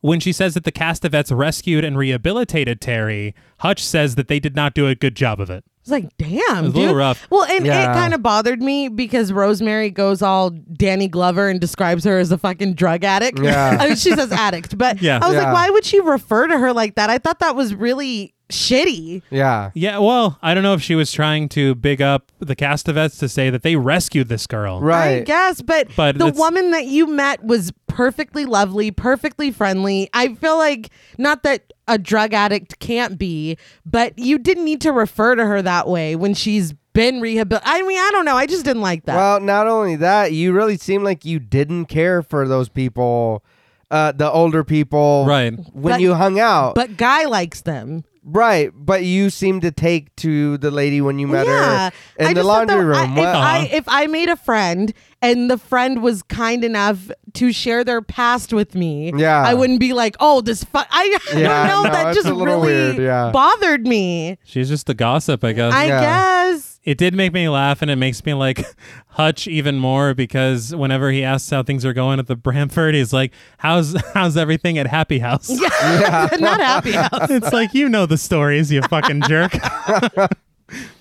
but we cut to Rosemary arriving home with groceries to find a bouquet of roses waiting for her in the kitchen, another bouquet at the sink, and even more in the dining room. Love bombing, but continue. Yeah, yeah. The toxic. behavior. Yeah. Guy appears out of nowhere, telling her that he's been a creep, caught up worrying about whether or not Baumgart will regain his sight. And the way that he says it is very funny. He's like, "I'm, eh, what do you say? I'm such a heel or something." Yeah. It's like, yeah. Yeah. Or first of all, yeah, you are. But Yeah. why don't we call people heels? anymore? I don't know. Well, they do in professional wrestling. I walked right into that. You see, a heel is. but he tells her even if he's Mr. Yamaha for the rest of his days, he's going to start giving her the time of day. He says he's just been too focused on his career. Then he just says it. Let's have a baby. Babies fix everything. Oh, yeah. Um, you know, notoriously they save marriages that are in trouble. Right. But the, uh, for me, it was like really unpack what Guy is saying here. Mm-hmm. I've been a dick to you Yeah. because this whole time I'm afraid that this man is going to get his sight back. what the fuck? Yeah, he's like, my big break. yeah. I'm like, okay, this is this is not okay. No. And it makes me laugh because he says, you know, let's have a baby. And he's like, you know what? Fuck it. Let's have three. And he's like, one at a time. Yeah. But Rosemary is overjoyed and she hugs Guy tightly and almost starts to cry. Cut to a romantic evening by the fireplace. The Woodhouses sat beside it, drinking. They clink their glasses together, staring into the flames, Rosemary wishing for the coldest winter ever. And I was like, hmm, well, metaphorically. No, Uh, yeah. yeah. She also, there is a part where she like points out that the paint is going to get ruined and she sounds like a kid. That's what I'm like. A lot of what she says, especially, I mean, I don't know. I would say the vast majority of the film. Right. Uh-huh. It feels very naive, very childlike. And I think Mia Farrow does a really good job of expressing that Mm-hmm. because it- it's it's really she's I know this is called Rosemary's Baby, but she is infantilized for a lot Right, of right. this. Yeah. And she portrays that very well, but it is incredibly frustrating. It is. And I think to me, it kind of grows to almost the point of annoyance. yeah. Oh yeah. but they go to have dinner together at the table only to be interrupted by the doorbell. Angrily, Guy goes to answer it, and the camera presses in on Rosemary as we hear Minnie at the door. And Rosemary is super stoked when she hears that Minnie doesn't want to be a bother and won't be coming inside. I was just, why are you mad? Those are your besties. Yeah, I don't Yeah. know. He's like, God, I was like, Uh, Yeah. you probably told them to come over. Yeah. Oh shit. Let's be real. but Guy returns bearing a gift from Minnie chocolate mousse for dessert. He then busts into a fairly accurate imitation of her, calling it chocolate mouse. But Rosemary calls the gesture sweet and says they shouldn't make fun of her. They tuck into it, Guy wolfing his down. Yeah. But after a couple bites, Rosemary makes mention of a chalky undertaste in hers and stops eating. We are shown them eating this mousse Yeah. for way too long. No, yeah. I'm like, there's Oh, something yeah. up with that. Oh yeah. Well, the, I think the thing that bothered me is her description of what's wrong with it. Yeah. Yes. because it gives again too much away. Yes. Yeah. Yeah. I, I'm afraid now when I should just be like, oh, it tastes weird. Mm-hmm. Yeah. Yeah. All right. I mean, because if it- this would have been played a little more um subtly, she Right. already complained about Minnie's cooking the night that they went over there Oh, for yeah, dinner. yeah. Yeah. This really could have been like, I j- man, I don't know what she puts in this, or Uh-huh. I don't know what herb she likes. I Right, mean, it right. really could have been, but this is like it feels like somebody drugged this. with this. it's it's too much. I would have preferred, like, she fucked up the moose too. yeah, God damn. I mean, uh, well, not like that. Yeah, but- Yeah. I think that's how I would have said it. yeah. But I, it's a it's a lot. It's it's very um heavy handed. Yeah. Oh yeah. But Guy gets annoyed telling her to eat it because Minnie worked her ass off on it, but Rosemary doesn't want to. He's like, it's always something. So, to avoid an argument, Rosemary continues eating, passively saying it's delicious and that it doesn't have an undertaste at all. Didn't this make you think of the Howard Johnson Yes. scene in Mad, Mad Men? Men, where she didn't like it and he's like, "Oh, you're now you're just trying to piss me off." Because you don't want to eat it. I was like, "Why are you so Dude, bothered?" he was so mad. um, and then she's like, "Oh no, you're right. It's yeah. delicious." Well, he's like, "What are you doing?" yeah. God, Uh, Don, Don fucked up from time to time. All right, From time to time to time to time. that was most of the show. yes. But Rosemary asks Guy to go turn on the record player, and when he does, she dumps the rest of the moose into her napkin and folds it over. Like a child. Exactly. When he returns, he apologizes for his attitude. Oddly, he wasn't like, "You put that away." Yeah. Because she's like, "Did I do?" She says something like, "Did I do well, father?" or yeah, something like yeah, that. she Yeah. did. Yeah, Again. she did. But she says that he was kind of being a dick about it, but they seem to mend fences. But later that night, as Guy watches news coverage of the Pope at Yankee Stadium, Rosemary scrapes the moose from her napkin into the trash. But when she goes to stand up, pulling a Stu Mocker, she's feeling a little woozy here. She knocks over a chair on her way to Guy, full on falling into his arms. He blames the booze when she says that she feels dizzy, and when she falls down completely, he carries her to bed. It's weird to me because I would like to think she was stumbling into the room. Yes. Yeah. the way that she was walking, the way that she looked, something was clearly wrong. And he's just fucking. I would hope that if I walked into a room like that, John Paul would jump up and try to help me. One would He's hope. just like, what the like you you good? Yeah. He was- I was like, what the fuck are you doing? I hope if we're having chocolate mousse, we don't cut away to me watching the news. that was so weird. I That was is like, weird. What the fuck just happened? He's like, it's the fucking Pope. yeah. I was like, What? I Everybody thought- likes to watch Yeah. the Pope before they make a baby, I- right? Yeah. Th- well, that's what confused me. Uh-huh. We're having moves. We're having a moment. I'm watching the Pope. Yeah. The Yeah. fuck? He's like, you dizzy or Yeah, what? bitch?" but- Like, He's like, no, this gets me going.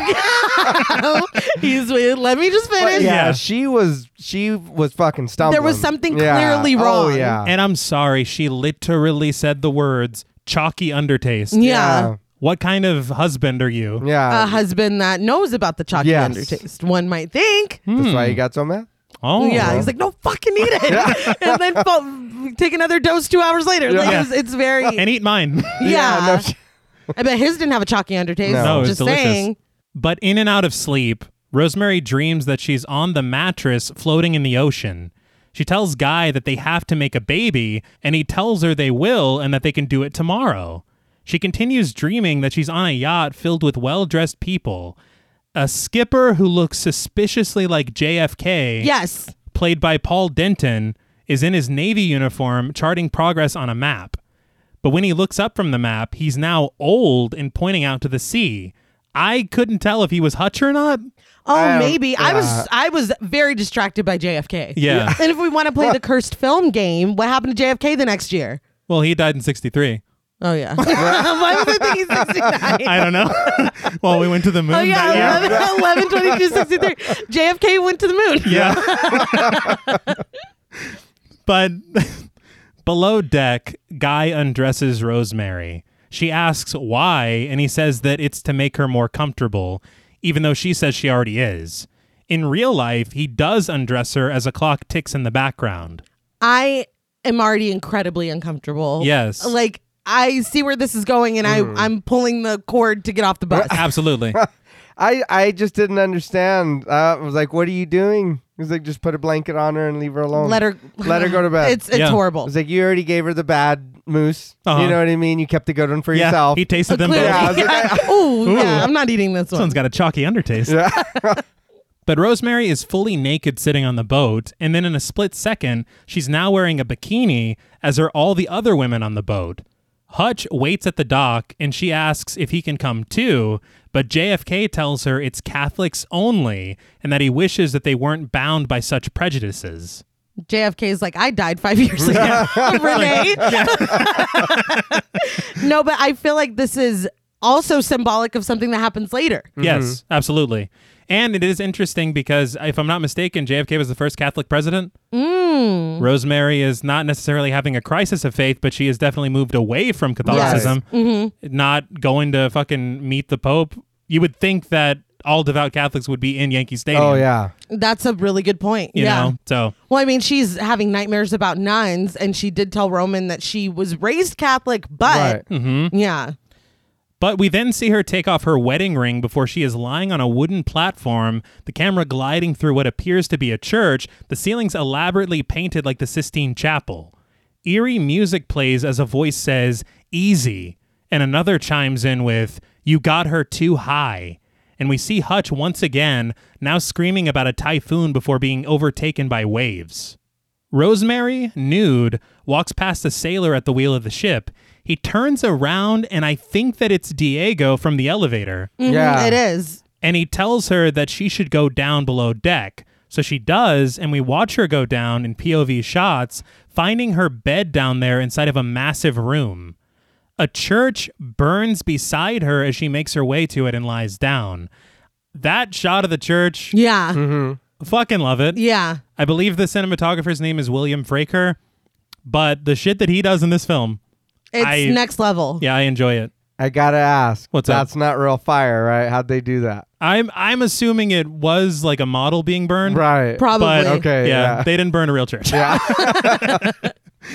But just as she does lie down, she is surrounded by about a dozen naked people. Some we recognize and some we don't. Yeah, I saw her friend, Yes. the one that L- broke Laura Sammy Louise? Davis's book. yeah.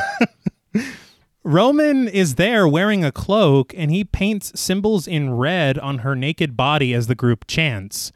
Guy, who is among them, worries that Rosemary can see them, but Minnie says as long as she ate the mouse, she's like dead, so keep singing. Uh, the when I saw Guy, I was already feeling some type Yeah. of Uh, way, but Yeah. I was like, "Are you fucking kidding me, dude?" Oh, I I felt it. I You was know? like, Oh yeah, I my was like, God. oh, you piece of shit. I I was like, so mad.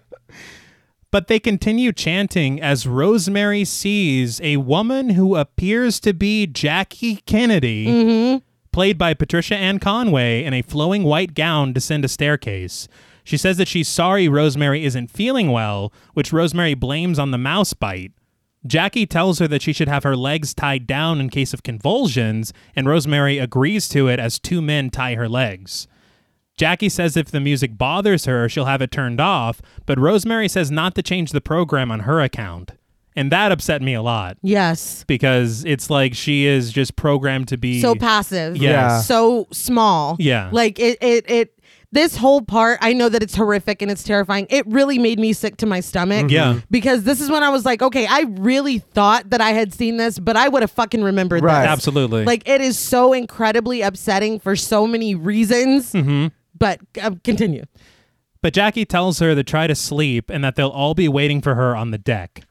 The way she disappears always is eerie to me. Yeah. It, I don't like it. I like it, but I don't like it. but just then, Guy appears walking toward her in the dark.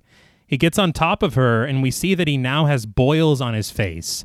He slides his hands down her arms, which we now see are tied at the wrist, and he slides down her torso and her legs. When he returns his hands to do it again, we see that they're now long, dark, and misshapen with pointed nails. He paws at her breasts wildly before grabbing her by the torso, and you understand. Yeah. In the middle of the act, Rosemary peers through green mist and meets his gaze. His skin is now a burned red, his eyes merely black slits and piercing yellow sockets. Coming back to herself, Rosemary shouts, This is no dream. This is really happening. I kind of wish that didn't happen. Yeah, me too. yeah, I, I gotta say, I've- it's, it's an, Yeah. it's an iconic line, Yeah. but I think it's impossible to deliver it. yeah. Uh, that- I- not only is it impossible to deliver it, it really like we had that dream of her with the nuns where it's this blending of reality and unreality Right. and that weird feeling when you're kind of dozing and dreaming but you're not sure if Mm-hmm. it's a dream but it is a dream. This her saying that really robs us of that. Uh-huh. Yeah. And we're any deniability afterward of maybe that didn't happen, it's gone Yeah. because you, You told, told us, us, that it's yeah. happening. you literally spoke to the audience. Yeah. yes. But as she tries to look around, someone puts a black pillow over her face. When it's removed, she's visited by the Pope, played by Michael Shillo. I'm just going to say the devil continues thrusting Yeah. as the Pope tells her it's all right that she couldn't come to visit him. She asks for his forgiveness, and he gives it, raising his ring to her face for her to kiss, and the music reaches an ear piercing crescendo as we fade to black. First of all, from a filmmaking standpoint, what a fucking sequence. Yeah. yeah. It is amazing the way it's done and the way it's edited and the way that it's shot. One thing I will say, because this rumor is like a lot and it's kind of annoying to me, but the devil is played by an actor called Clay Turner. Mm-hmm. And he apparently was uh, very polite to Mia Farrow after he had to do all of this. Right. But one person who, for some reason, claimed to not only have been a technical advisor on the film, but also said that he played the devil in this movie Uh-huh. was Anton LaVey. I yeah, I read that there were rumors surrounding his involvement. Yeah, from what I He understand, said he was, He said that he he wasn't, but he says that he was. but he said he did. yeah. Yeah. He also said that he dated Marilyn Monroe. So Oh, he be wow. talking. yeah. It's called magical thinking, Yeah. man. Magical An- thinking. Anton's on that bullshit again. One thing I will say though, and it kind of I think this is why it pisses me off so much, is because Levian Satanism is not theistic.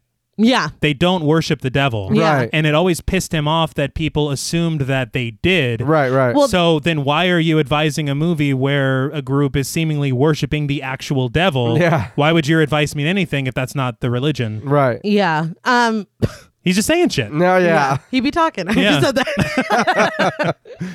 I think that the way that Satanism is really demonized for lack of a better term nowadays Uh-huh. kind of comes from the satanic panic. Right. of I guess the 80s, right? Mm-hmm. But you were saying earlier that this kind of planted seeds for that. I almost didn't bring it up because this is way before, but Mm-hmm. Yeah. I mean, I guess that is a good point that it, you know, You saw it in a movie, so it must be true. Yeah. Yeah. But I feel Satanism is not anything bad or scary or wrong. No. And I feel like shit like this really confirms the people that are like, no, they they worship the devil and blah, blah, blah. It's like, no, they really they say do no harm. Yeah. Don't Yeah. hurt anyone. The thing but you of- know, go off. Yeah. Yeah. The thing about I think modern Satanism is that it's more more of a philosophy than it is a religion, I would say. Yeah. Mm-hmm. And I've heard a lot of people say that as well.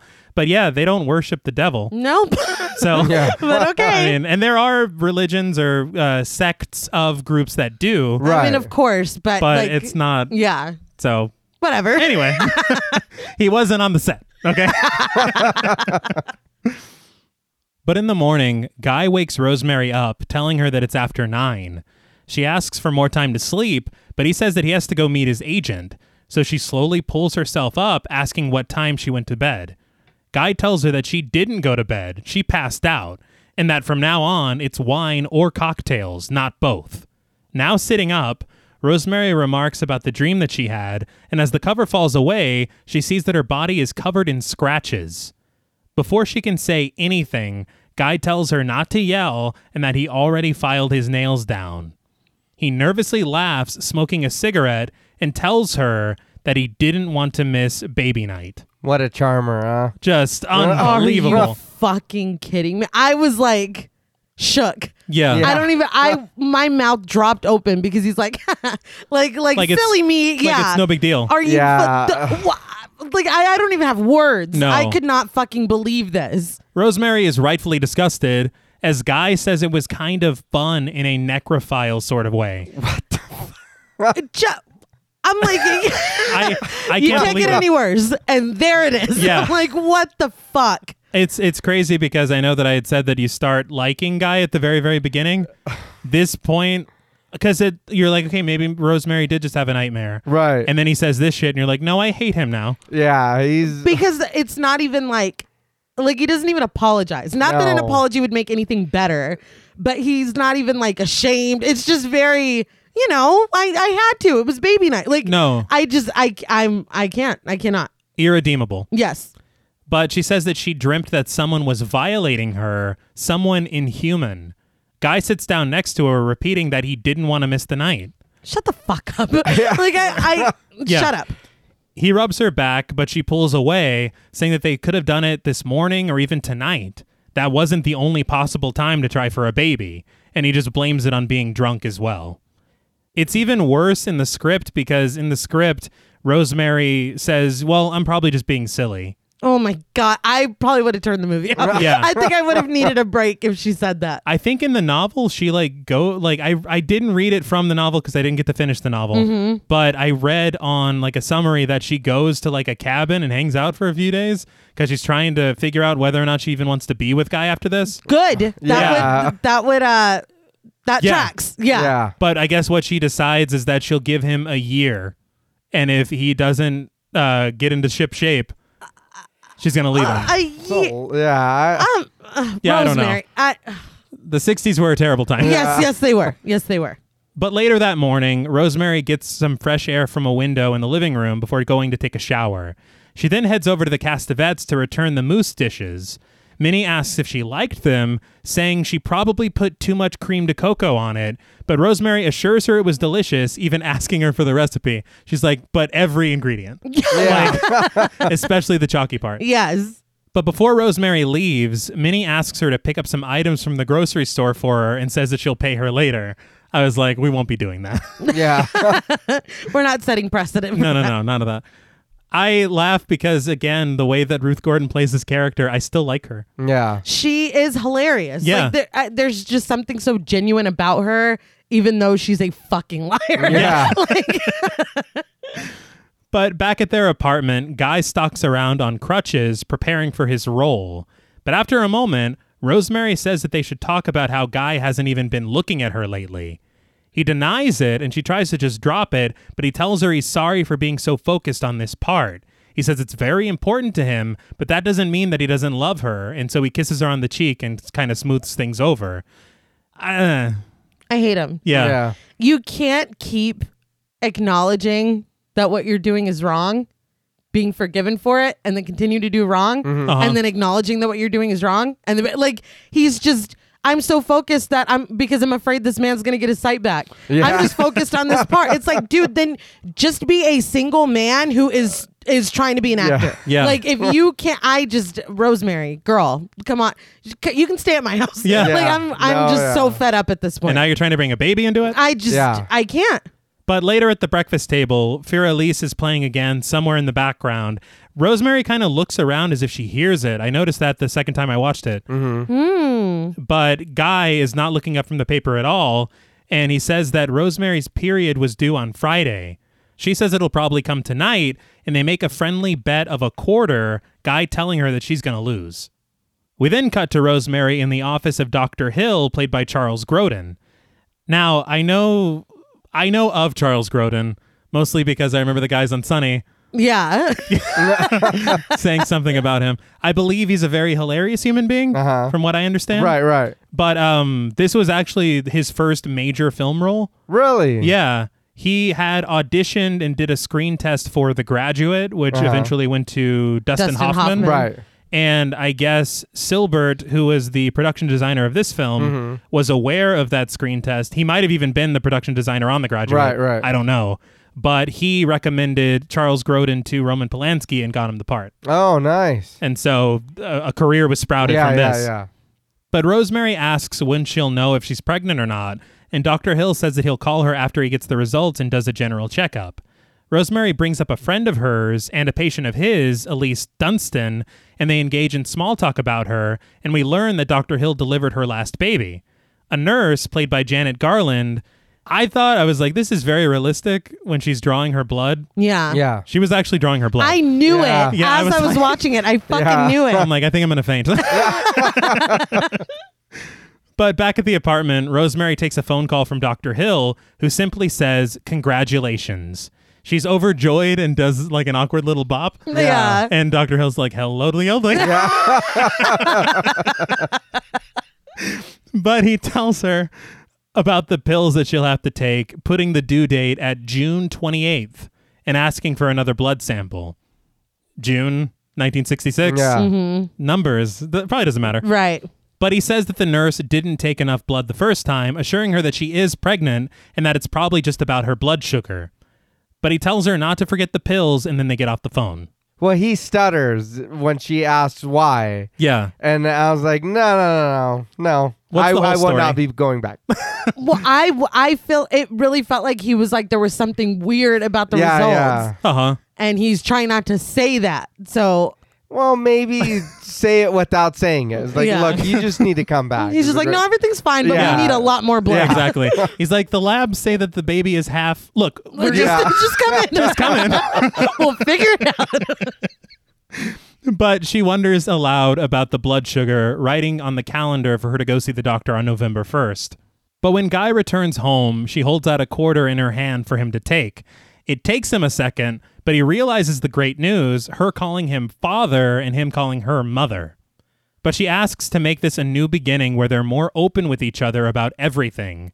She tries to take part of the blame, but he says that it's his fault and he promises to do better. They share a deep kiss, but it's broken up by his laughter, saying that that's a great way for parents to be carrying on. I guess he's like, "Are we gonna? okay. Like, are you trying to? I'm just I I just can't stand him. No." But it hits him that he would love to tell Minnie and Roman. Rosemary reluctantly allows this, and he fucking runs out. I'd be worried That- that- that- immediately. that's his Yeah. first yeah. thought? Yeah. yeah, I fucked up. I'm gonna- we need. I need to go. I'm Yeah. gonna Yeah, pull yeah. myself away from celebrating with you Yeah. to go tell these random fucking old people next door. That's Yeah. weird. Yeah. that you tried to not have anything to do Yes. with. I don't know. Well, I do know, but. But Rosemary looks in the mirror, telling herself that she's pregnant, but then remembering another blood sample. Just then, Minnie busts into the apartment, followed by Roman and Guy, remarking how great the news is. You knew they were gonna come over. Oh, of yeah. course. My first thought is they are going to be incessant now. Yeah. like if they were bad before, This is going to be on another level. They meet Rosemary in the hallway, telling her congratulations, hugging her, and offering a bottle of wine. Rosemary tells her the due date, and Minnie asks if she has a good doctor. She says that she does, but Minnie recommends Abe Saperstein, a good friend and an even better obstetrician who delivers, quote, all the society babies. I feel like I can see JP's just laughing. how this would be a nice gesture, but I would be annoyed. Well, yeah. If I already Yeah. have my own doctor that I'm comfortable with, even I'm sh- they don't they don't know how long she's been seeing Right. him. no. For her to basically be like, "Oh, he's trash. Come see my," Yeah, that yeah. would piss me off. Roman echoes the sentiments of Dr. Saperstein. Guy even remembers his name from a talk show appearance he did a few years back, which made me laugh because I'm like, yeah, let's pick our doctors because they've been on TV. Yeah, no Yeah. sh- we all want to be fucking picked apart by Dr. Oz, right? Right? But Rosemary asks about Dr. Hill, who she clearly wants to see, but Guy says that he'll tell him something so that they can switch to Saperstein. Minnie says that she doesn't need to go to a doctor that nobody's ever heard of and that she deserves the best, and she goes immediately to call Saperstein on their phone. What the fuck, man? I don't like it. No. Who cares? Yeah. If Nobody's heard of you. Yeah. Like, that's just this is insane. Like, was he on TV? Yeah. But as the wine is handed out, Minnie quickly confirms that Rosemary has an appointment tomorrow at 11, and it won't be for none of those high society prices, neither. it's like, all right, Minnie. Yeah. I just okay. But before getting off the phone, she says, No, not at all. And let's hope so. Nobody's concerned by this. Yeah. Yeah. I do want to say I know that Tarantino was a massive fan of Rosemary's Baby. The scene with her on the phone talking reminds me a lot of the scene of the wolf on the phone in Pulp Fiction. Mm, Yeah, I can. I can definitely see that. Like I think it's shot pretty much the exact same. but Minnie rejoins the group, buzzing at the thought of telling Laura Louise, but Rosemary asks her to keep it quiet for now. Roman says that there'll be plenty of time to tell later, and they toast to a healthy baby. That night, Rosemary lies awake trying out names for the baby. She then overhears Minnie's voice echoing through the walls, which is interrupted by a loud siren outside. Guy tosses and turns as she gets out of bed, and she walks over to the vanity and opens up her jewelry box, placing the Tanis charm around her neck. I wonder what compelled her to do that. yeah. I, I was thinking the same thing. I don't know. It bothers me because you know where that's been. Yeah. No. Yeah. like- I mean, I don't. Even like when you're pregnant and stuff tastes weird and smells Mm-hmm. weird. Even if she was just like, I like the smell now or something like that. Like, Right. I would just like some kind of explanation. Yeah. Yeah. I honestly think her saying that would be perfectly fine with me. Right. Like whenever they ask if Guy Yeah. the next day was like, "Hey, I I thought, thought you didn't. Yeah, like, yeah. yeah. Yeah, that would work. Because I feel like that kind of has a double meaning. Mm-hmm. I don't know. Put me in, coach. But the next morning at her appointment, Dr. Saperstein, played by Ralph Bellamy, tells her not to listen to any of her friends or read any books because no two pregnancies are the same. How's he a doctor? I don't know. I- am saying not not loving Uh, a doctor that tells you not to yeah. read. No, like you don't need to do that. Yeah. and this is a recurring theme. This Yes. keeps happening, and I Oh, was yeah. getting so mad. and it again, it Yes. feels like uh, the '60s. right. He's like, my man eyes can tell you Exactly. exactly what's going on. But she asks about the pills that Dr. Hill recommended, but Saperstein shoots that down immediately, telling her that Minnie has an herb garden and can make her a daily drink that'll be better than any pill. I was like, how is this legally okay? Yeah. I- Where did you go to school, Yeah. sir? Is this not malpractice? Did he go to Hollywood Upstairs Medical College? but he says to call if she needs anything. And we cut to Rosemary receiving the first of those drinks, which looks like some kind of peppered milk. right. It looked like an Oreo shake. Yeah. I I understand it does look like that. I was trying to be meaner because I don't trust her anymore. yeah, yeah. My thing is this. Look, I I I can get the all natural whatever. Yeah. But you're not telling the next lady that's pregnant the same thing you're telling me because she doesn't know this lady you're Minnie, recommending yeah, to give that's me the true. drink. Uh-huh. So why are you giving me a different That's true. regimen to follow but not her? That's fair. She doesn't have the drink from this lady. So why can't I just do what she's doing? Yeah. You're telling us we're not all the same, but everybody Society, else. baby. Yeah.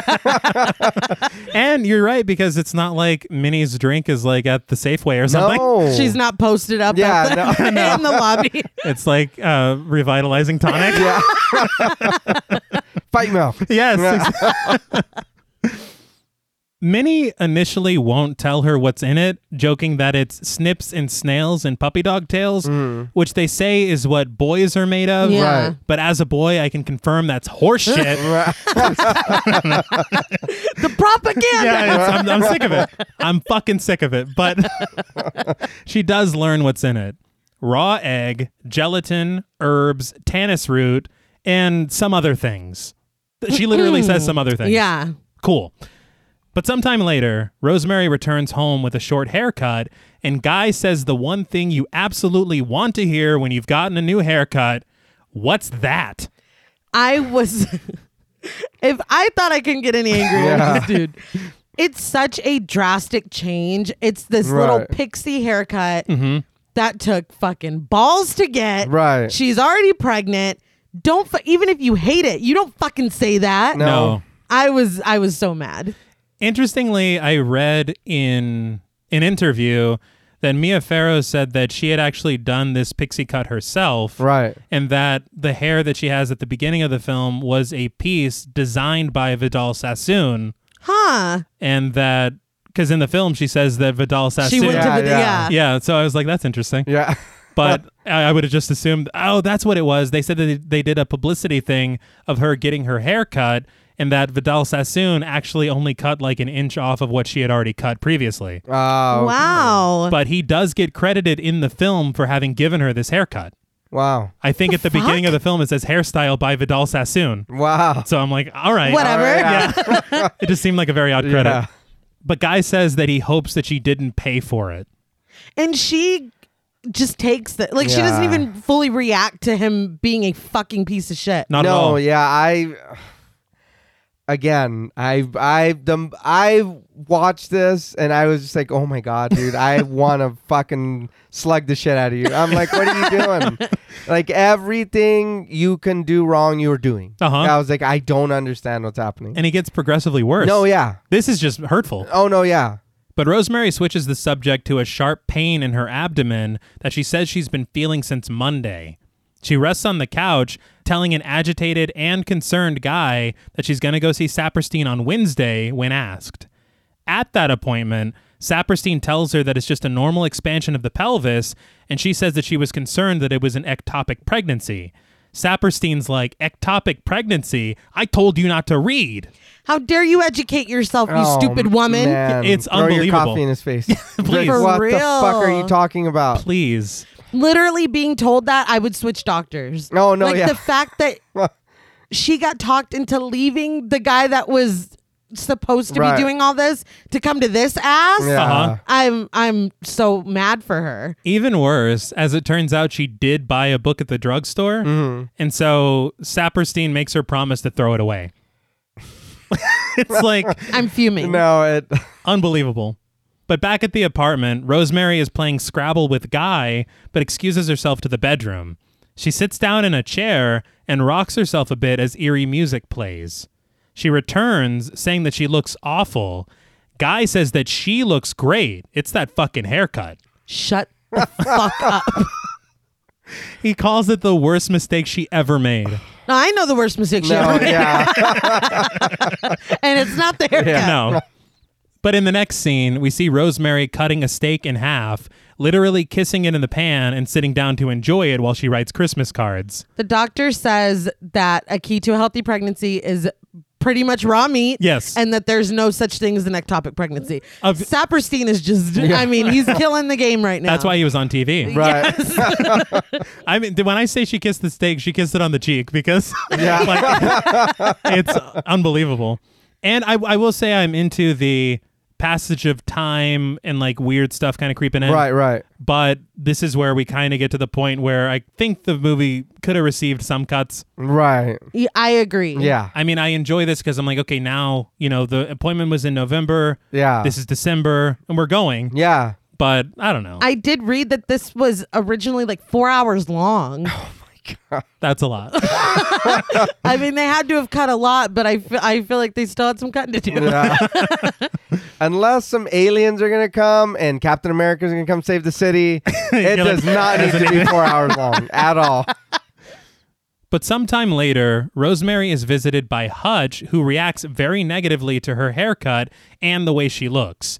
In all fairness, in the shadows, she does look skeletal. She Yeah. looks horrible. Yeah. It's honestly like when you see her and she's smiling and talking, it's almost a little frightening Yeah. It is. because she has this radiant, like, there's an energy to her, but it's almost subdued and like, Yeah. Right. it's awful. She looks gaunt. Yeah. She, I mean, she looks really just sickly. Yeah. But she shares the news that she's pregnant, and he says that pregnant women gain weight, they don't lose it. But she just says that she hasn't been sleeping well and that it's nothing serious. Hutch congratulates her nonetheless and asks about her doctor. As it turns out, Saperstein delivered two of Hutch's grandchildren. It did make me feel a little bit better, at least that someone outside of the circle had been taken care of by him. Right. Yeah. Because, I mean, when you just hear it from Minnie Yeah. and the shit that Saperstein's saying, yeah. this feels awful. Come on. But Hutch asks just how much weight she's lost, and when she only says three pounds, he finds it very hard to believe. Yeah. Me too. Yeah. But he yields to Saperstein's experience when she says that it's normal to lose in the beginning and gain weight later. But just then, the doorbell rings and it's Roman asking if she needs anything and if Guy is home yet. When Rosemary says that he isn't, he stands there a little awkwardly, almost waiting for Rosemary to admit that she has a visitor.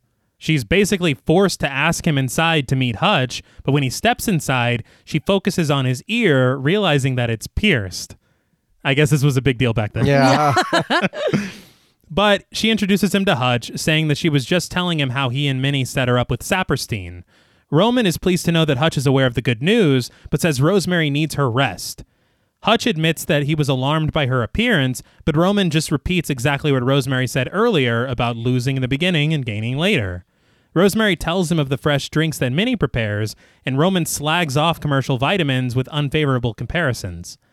Hutch lights up a pipe as Roman stares at him almost like fucking furiously. Yes. Rosemary discusses the drink, including the tannis root, which shocks Hutch, who asks for clarification. Anise or Oris? Roman's like, it's tannis. Yeah. It's like, Okay. Sorry. but Hutch looks at her necklace, jumping back at the smell, saying it looks more like mold or fungus. Yeah. Hutch admires the charm, and after learning that the Castavets gave it to her, says that they're looking after her better than even her parents. But Roman gets up to leave, Hutch saying that it was a pleasure meeting him, and Roman exits after telling Hutch, We'll meet again, I'm sure. it sounded like a threat. Eh, Yes, it yeah. W- Why did you need to come over here and meet my friend? did. You didn't at all. I, uh, I was like, what? He's like, what are y'all talking about? over here?" Yeah. he just makes himself at home and I it again it feels strange now and makes perfect sense later. Yeah. yeah. But over coffee in the kitchen, and as Feralise again plays in the background, Rosemary tells Hutch that she noticed Roman's pierced ears. Hutch says pierced ears and piercing eyes. It's like I'm glad he noticed. Yeah. Because he, he was. Because Roman hates you, dude. but he asks about Minnie, who Rosemary says is nosy but helpful, the two of them almost becoming parental figures for Guy, but she thinks that they can be too friendly and too helpful sometimes. Mm-hmm. But this is when Guy suddenly returns home. Greeting them and joining them for coffee after dumping a carton of cigarettes on the table. It's funny because like he says that he's home because they're doing rewrites and he's like stupid bastards. I'm like, Yeah. you should be thankful. Yeah. I know. That he have a heart at all. Um, and it- the way that he came back, and she's like, "You're home early." I was like, "Yeah, Yeah. almost like somebody called you." Yeah. Yeah, and to said- come home. Yeah. Yeah. Rush back. But as he sits down and opens up a pack of cigarettes, Rosemary tells Guy of Hutch's connection to Saperstein, and Hutch tells him that he met Roman earlier. Rosemary asks if he noticed Roman has pierced ears, but Guy doesn't seem to really notice anything. Yeah. He does, however, apologize to Hutch for being so out of commission lately with everything going on, but Hutch says that they should have dinner again soon. He gets up to leave, thanking them for the coffee, and the three walk into the hallway. Guy gets Hutch's coat for him, but Hutch notices that he's missing a glove. They search the closet but don't come up with it, and Hutch assumes that he left it at City Center. But he confirms dinner for next week and says goodbye to the both of them. I.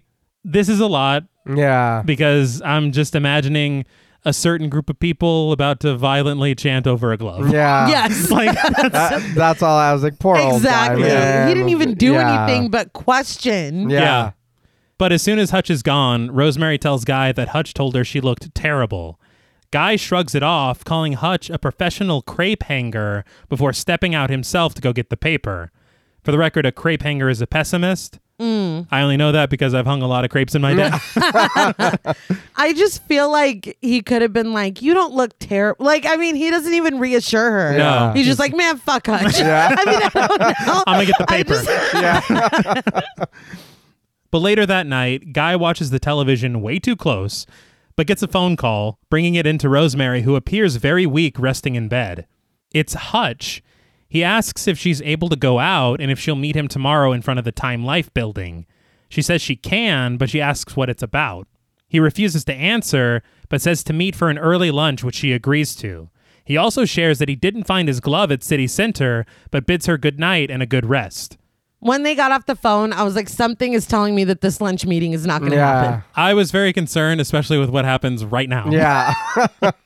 Guy immediately asks what it was about, but she really has no answers, only telling him where they're meeting and when. Um, Rosemary. Yeah. immediately after hearing those details, Guy's like, Does ice cream sound good?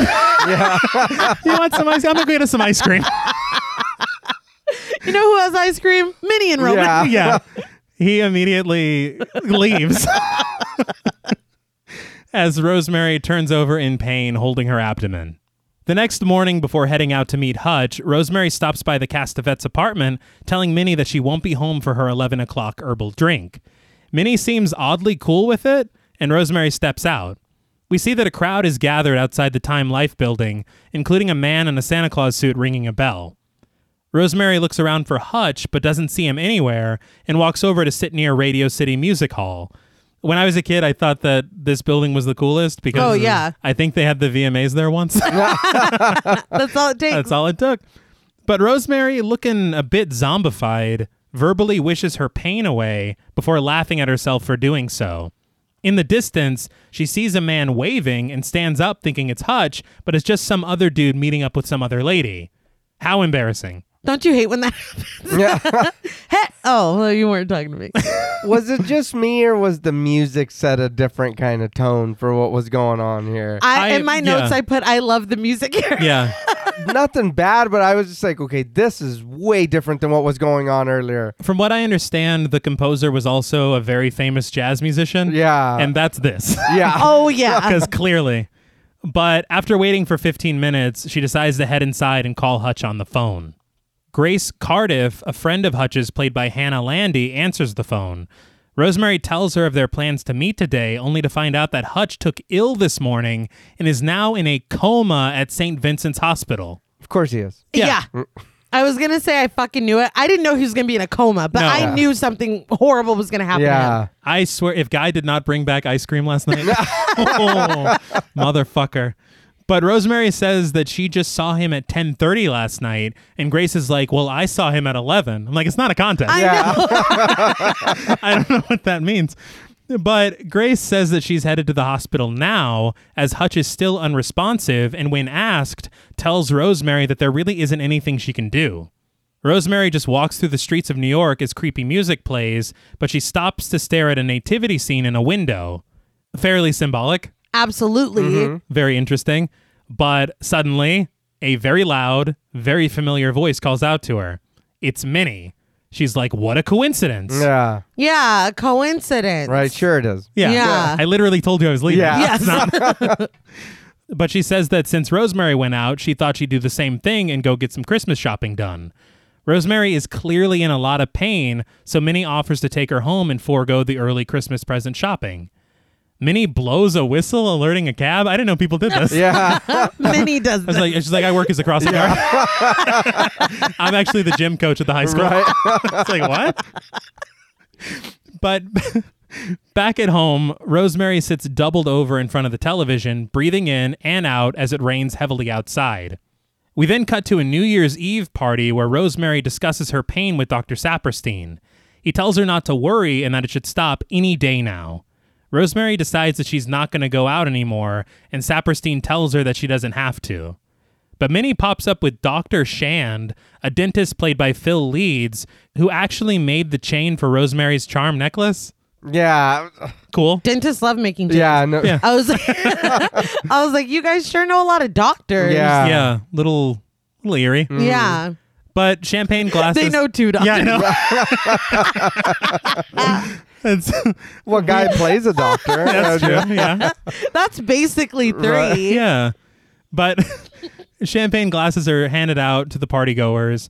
And as the clock strikes midnight, Roman toasts to 1966, the year one. Sorry? Yeah. Yeah. And nobody asks. No. Rosemary's not like, um, what was that Yeah. last thing he said? the interesting thing is that the Church of Satan was founded in 1966, and Anton LaVey called it the year one. So Yeah. maybe that part's true. Well, that's why he Yeah. played the devil in this. God damn it. But sometime later, Rosemary, who is preparing a chicken dinner in the apartment, scoops up the chicken heart and devours it hungrily like a fucking ghoul before catching her reflection in a toaster. Yeah. She's like, What have I become? Yeah.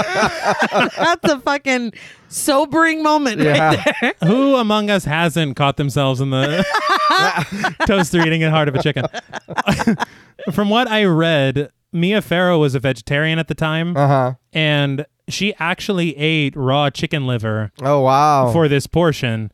And I think because of all the takes, Roman Polanski made her do it a few times. No, of course he did. Of course he did. Yeah. I mean, it's it's awful. It's Yeah. just bad. But she washes her mouth out in the sink, and later, Guy finds her in the kitchen with a cookbook opened. Annoyed, he asks what she's doing. She's literally sitting at the table. yeah. He's like, What are you doing? I don't understand how this is a problem. He's like, Is that I a book? don't know. Yeah. That's why. but she says that she's planning the menu for a dinner party on January 22nd for their young friends. Minnie, Roman, and their ilk will not be invited. You have to be under 60 to get in. Ageist, but You'd be checking IDs at the door? Yeah. But after joking around a little, Guy suggests that she check with Saperstein first because of her pain. Rosemary, who is clearly starting to get fed up with all the bullshit, says that the pain will go away in a couple of days. Haven't you heard? I'm like, more of this, Rosemary. Yeah. Yes. I like that you're fucking over it. boss up. Yeah. But a few days before the party, Minnie arrives at the apartment noticing a spread of all types of food Rosemary is about to prepare. She's curious, and Rosemary tells her that they're having friends over on Saturday, friends that she hasn't seen in forever and who don't even know that she's pregnant. Don't even tell her. Yeah. Don't even tell her Yeah. about it. I feel like you could just say, "Oh, we're no, we're eating a lot tonight." Yeah. I'm really hungry. Yeah, no big deal. I'm pregnant. But Minnie offers her services both to help dish out food or to take coats, but Rosemary declines both offers. Minnie pulls a Freddy versus Jason and is like, Well, at least drink your juice. but Rosemary refuses to do that, saying that she'll do it later. She then politely rushes Minnie out of the apartment, saying it makes her nervous for people to watch her cook. This I like because it's Oh, like yeah. Mm-hmm. you're you're getting smart. Yes. Minnie tells her to drink it before it loses its vitamins, and Rosemary closes the door. I don't know that vitamins can just Yeah. I don't. She's like, drink it out now. now." but she returns to the kitchen and dumps the drink down the sink. There you go. Good. Yeah. Yes.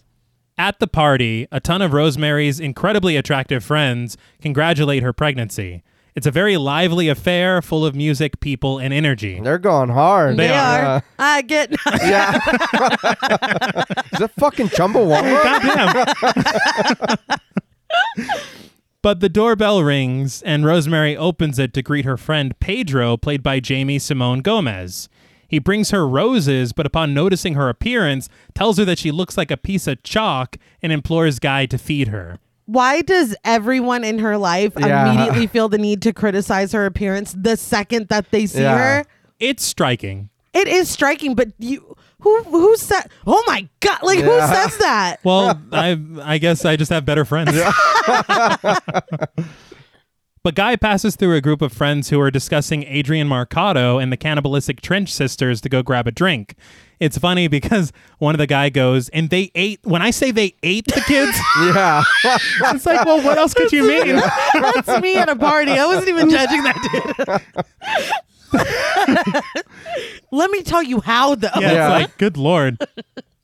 But Rosemary brings roses to Elise Dunstan, played by Emmeline Henry, who also tells her that she looks tired. Elise is surprised to learn that Rosemary isn't seeing Dr. Hill, but Dr. Saperstein. But before they can chat about it, Guy rolls up on the scene requesting Elise's assistance in bringing more snacks to the partygoers. This felt extremely calculated. uh, yeah. yeah. um, he really swooped in to stop that conversation Yeah. that was about to happen. Uh, yeah. It, too suspicious, one might say. yes. But in a crowd, various people ask Guy about Donald Baumgart and whether or not he's still blind. And Guy's like, Excuse me. Yeah. and just leaves. Well, I mean, maybe he f- feels a little, Yeah. maybe a little guilty. He's like, I'm trying to have fun tonight. Yeah. But Rosemary brings the roses into the living room and before setting them down takes a moment to get herself right.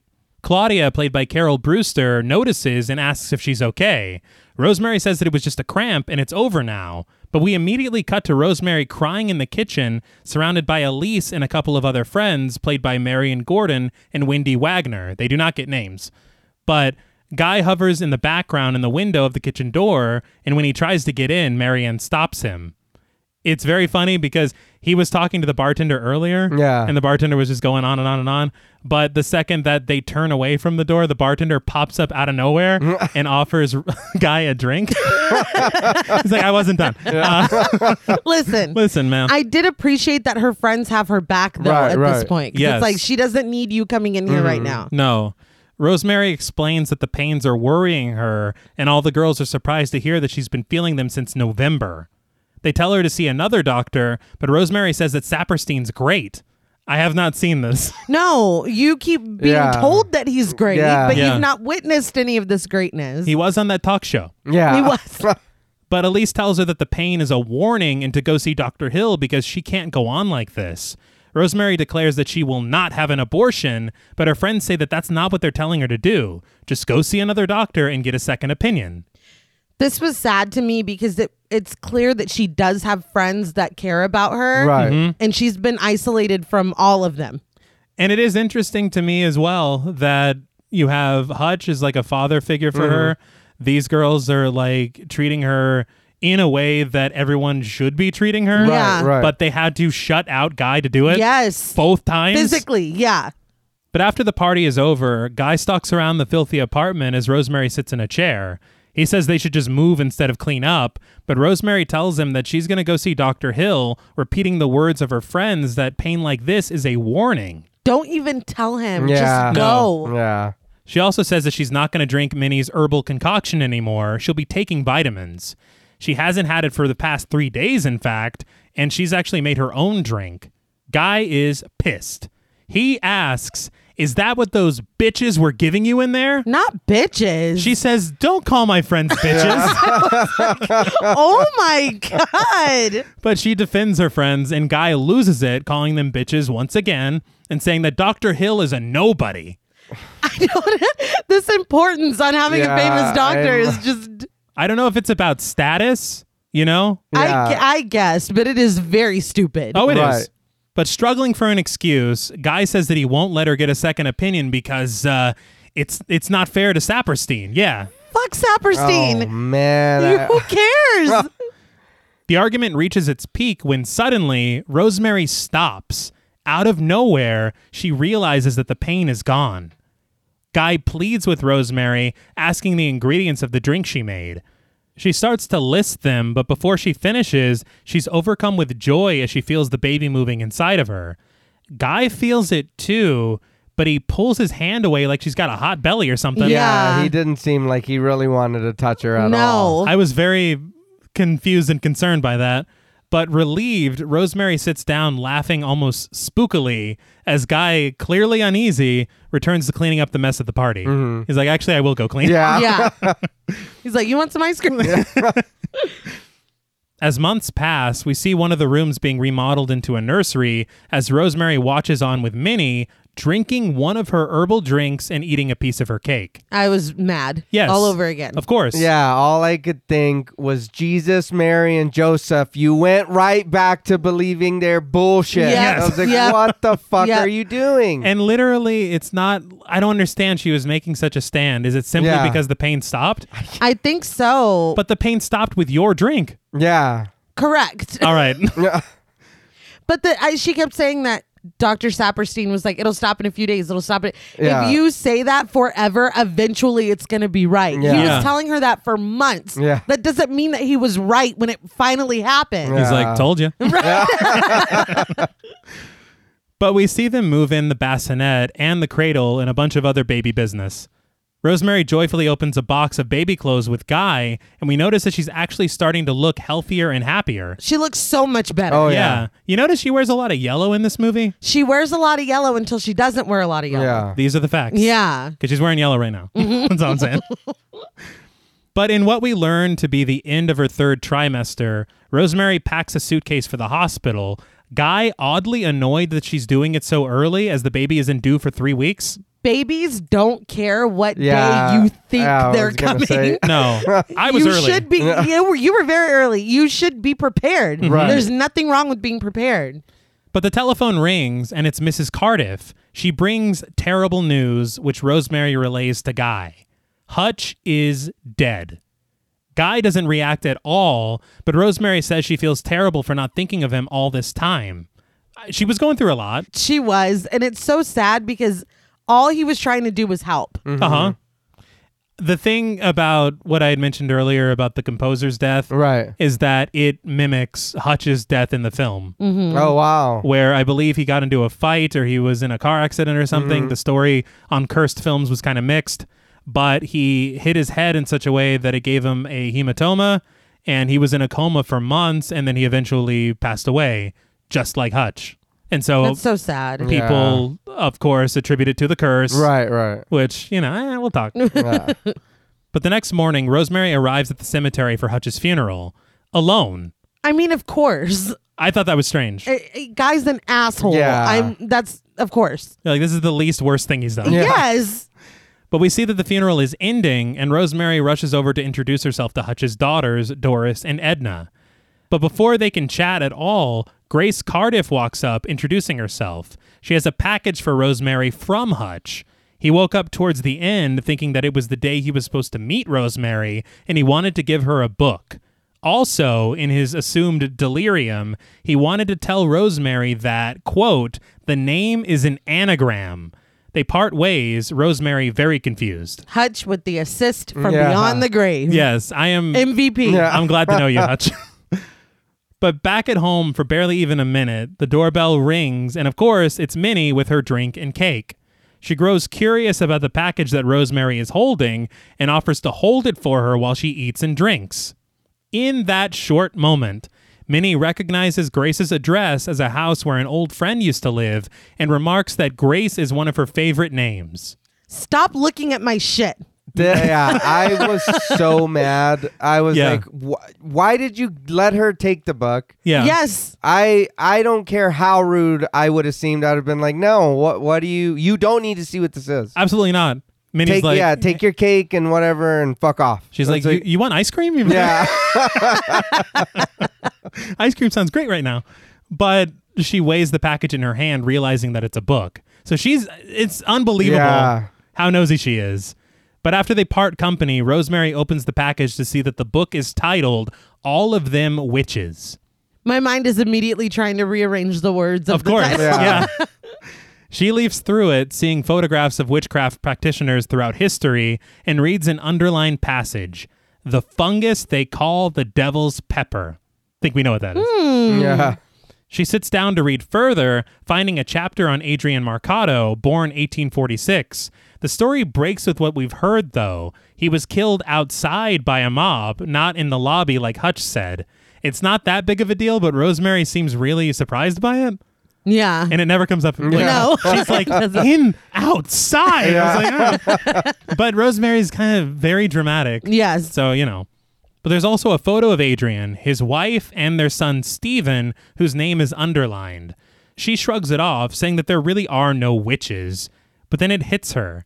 The name is an anagram. Rosemary retrieves her Scrabble set, dumping the tiles on the floor. Really smart. Yeah. Yeah. She tries to find an anagram for all of them witches, coming up with comes with the fall. Pretty clever. Mm-hmm. She then forms elf shot lame witch. Not as clever that time. and she ends with "How is hell fact me?" and has a leftover tea. So it's not that. her cleverness is really dwindling. That's what I'm trying to say. she started strong. She's like, I uh, came out a little too strong. but as she puts the tiles away, she is struck again with an idea, picking up the book and looking at the underlined Stephen. Eerie music plays as we see the tiles spell out Stephen Marcato. Without a second thought, she moves the letters around to spell Roman Castavet. Fuck. Run, Yeah. bitch, run. Yes. Yeah. You know. I'm just. done. I Yeah. was a little annoyed with Hutch the whole time she's trying to figure this out because Mm. I'm like, if you had the wherewithal to say the name is an anagram, you could have said his name is an anagram. Yeah. You could have written it in the book. You could have said Roman Castavet's an Yeah. anagram. Well, I mean, what, what if she's like, okay, the name T H E yeah. N A M E. I got nothing. be Yeah. more Yeah. specific. Like I got a leftover tea. but I love the sound. The music kind of shrieks as she realizes it. Mm-hmm. It's a great ending. But later, Guy arrives home to find that Rosemary has locked the door. She lets him inside, bringing her flowers and a shirt that he bought for himself. He boasts about the shirt twice that it's in the that it was in the New Yorker. Yeah. I don't status, status, Yeah. status. He's like the New Yorker. Yeah. But Rosemary is not about that right now, asking him immediately if he knows who Roman really is. He's Adrian Marcato's son.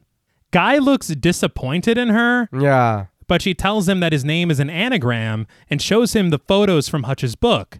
Guy calls it a coincidence, but Rosemary shows him that Stephen's age even matches up to Roman's. I was like, why didn't Roman lie about his age? Yeah. He literally told him, he's like, I'm 79. Yeah. It's like, dude, Why are you just telling him anything? I, yeah, I- well, Stop talking to him. she, I, I totally agree with that. Well, because when she's talking, I'm like, he's not even gonna fucking believe yeah. you anyway. No. But the surprising thing is he does believe Yeah, her. I was Yeah. very shocked. I could not believe it because he's been doing that spouse bullshit, you know? yeah. Yeah. but he does still belittle it. He does. He says that with a whacked out father like Adrian, it's no wonder that Roman changed his name. But what he doesn't believe is that Roman is a witch. He's like, it's 1966. I'm like, all right. I don't know if that has to do with Yeah. anything. Rosemary isn't done, though. She says that the book came out in 1933, and there's plenty of evidence of ongoing covens all over the world, including here.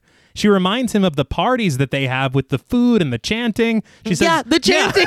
Remember? should have led with the chanting. I don't know. She says with the food. I'm like every party, even The non-witch good, parties. the good Yeah. ones have food. yeah, but she says that these are their sabbaths. She says that they use blood in their rituals, the most powerful of which is baby's blood. She says that the Castavets will not come anywhere near them or the baby ever again from here on out. They have lost their LA privileges. Guy disagrees, saying that they're just old people with old friends. Rosemary even says that they're going to sublet and move out, but Guy is not down. He tells her to stop reading that book and forces her to give it to him. He puts it on the top shelf like she's a child. I'm I'm just fi- I don't even have words. You're just over it. I'm over it. But later at Saperstein's office, Rosemary has spilled everything to him. Why would you tell their Tell- friend? I don't Yeah. know. Saperstein says that Roman told him his father was a coffee importer, which again conflicts with him telling Guy that he was a theater producer. Saperstein even understands that Rosemary wants nothing to do with them anymore and sets her mind at ease, saying that he didn't see any evidence of anything harmful from Minnie's drinks. But he offers to give her vitamins for the remainder of her pregnancy, and he shares a bit of confidential news. He says it might solve a problem for her and the Castavets. Roman is very ill, maybe a month or two left to live, and he wanted to revisit some of his favorite cities, but didn't want to offend Rosemary by leaving before the birth Why would he be telling their business like Yeah. this? because he's the worst doctor This that is ever. a giant fucking red flag. Like I don't believe a word coming out of his mouth. Not at all. Well, I believe him because he's been nothing but terrible this whole time. Yeah. so I'm like, why wouldn't he violate? yeah. Fair point. But Saperstein offers to tell Roman that he spoke with her and that everything's pizza, so he can go take the trip. In fact, he'll make sure that the Castavets leave on Sunday. So this is the part where I was really upset, and I was like, well, maybe Rosemary is just not very smart Right. because Saperstein is the one who suggested Minnie's drinks in the first place. Yeah. Yeah. And she's like, "Thank you, Doctor Saperstein." I'm like, "What the fuck?" He's He's part of Yeah. it. I would assume that everyone that they introduced me to was Uh-huh. in on it. Oh no, yeah, And they talked at the the fucking Castavets New Year's party. right. He was on the couch, Yeah, comfortable. You've been here before. yes, dude, it's it's a lot. But outside the Bramford on Sunday, the Woodhouses say their goodbyes to the Castavets, loading them into a taxi. They wish Rosemary the best with her pregnancy, and everything seems genuine between them. This is staged as fuck. oh yeah. no, yeah. That's, Well- that was my whole, all of my notes for this scene. This part made me laugh because it was too obvious. yeah. Oh no, yeah. Because as the taxi pulls away, Roman waves his hat out the window and Minnie waves her hand wearing a white glove. Yeah. I was like, you couldn't have written this better. it's fucking ridiculous. But Rosemary is happy to see them go. Later in the apartment, Rosemary goes to retrieve Hutch's book but can't find it. She asks Guy where it is, and he tells her plainly, Oh, I threw it in the garbage. That was the last thing our dead friend gave me. Yeah. Yeah. And that's exactly what she says. And I'm he, just- He goes, Oh, I wasn't thinking about Hutch when I did it. I was so angry. I Yes. was like, God damn this dude. I was, it's like, Well, you were clearly thinking about yourself. yeah. As usual. But he apologizes. I mean, it doesn't really mean anything. But he stuffs a pill into her mouth and hands her a glass of water. The next day, Rosemary walks through the streets of New York, crossing the road as traffic just goes around her, drivers stopping and getting pissed off. I read that Polanski really had her walk out into traffic like this. And- Why? because he told her that uh, nobody would hit a pregnant woman, so the cars would stop. He was Okay. right. I mean, he was right. The way that she does it, though, I literally thought this was a dream Yeah. Mm-hmm. sequence Me too. because she is just wandering out into the middle of the street. With no regard. No, No. not at all. Left, right, left, none of that. No. But she takes off her Tannis charm and throws it into the sewer before stopping at a bookstore and snagging a few more books about witchcraft. She opens them up in the back of a taxi and starts to read them. When she reads a passage saying that the power of a coven can blind, deafen, paralyze, or kill a chosen victim, she's shook. I mean, that's evidence Yeah. because there's been blindness and death. Mm-hmm. And I am counting this as a research scene. I, yeah, Oh yeah. I, holy shit. Yeah. I was like, no, she's just reading. Hold on. I didn't see Vincent D'Onofrio on Skype. but even worse, in their apartment, she reads that spells cannot be cast without one of the victim's belongings. Kind of explains something. Yeah. Yeah. But we cut to her calling Donald Baumgart, played by Tony Curtis, on the- Yes. on the, phone.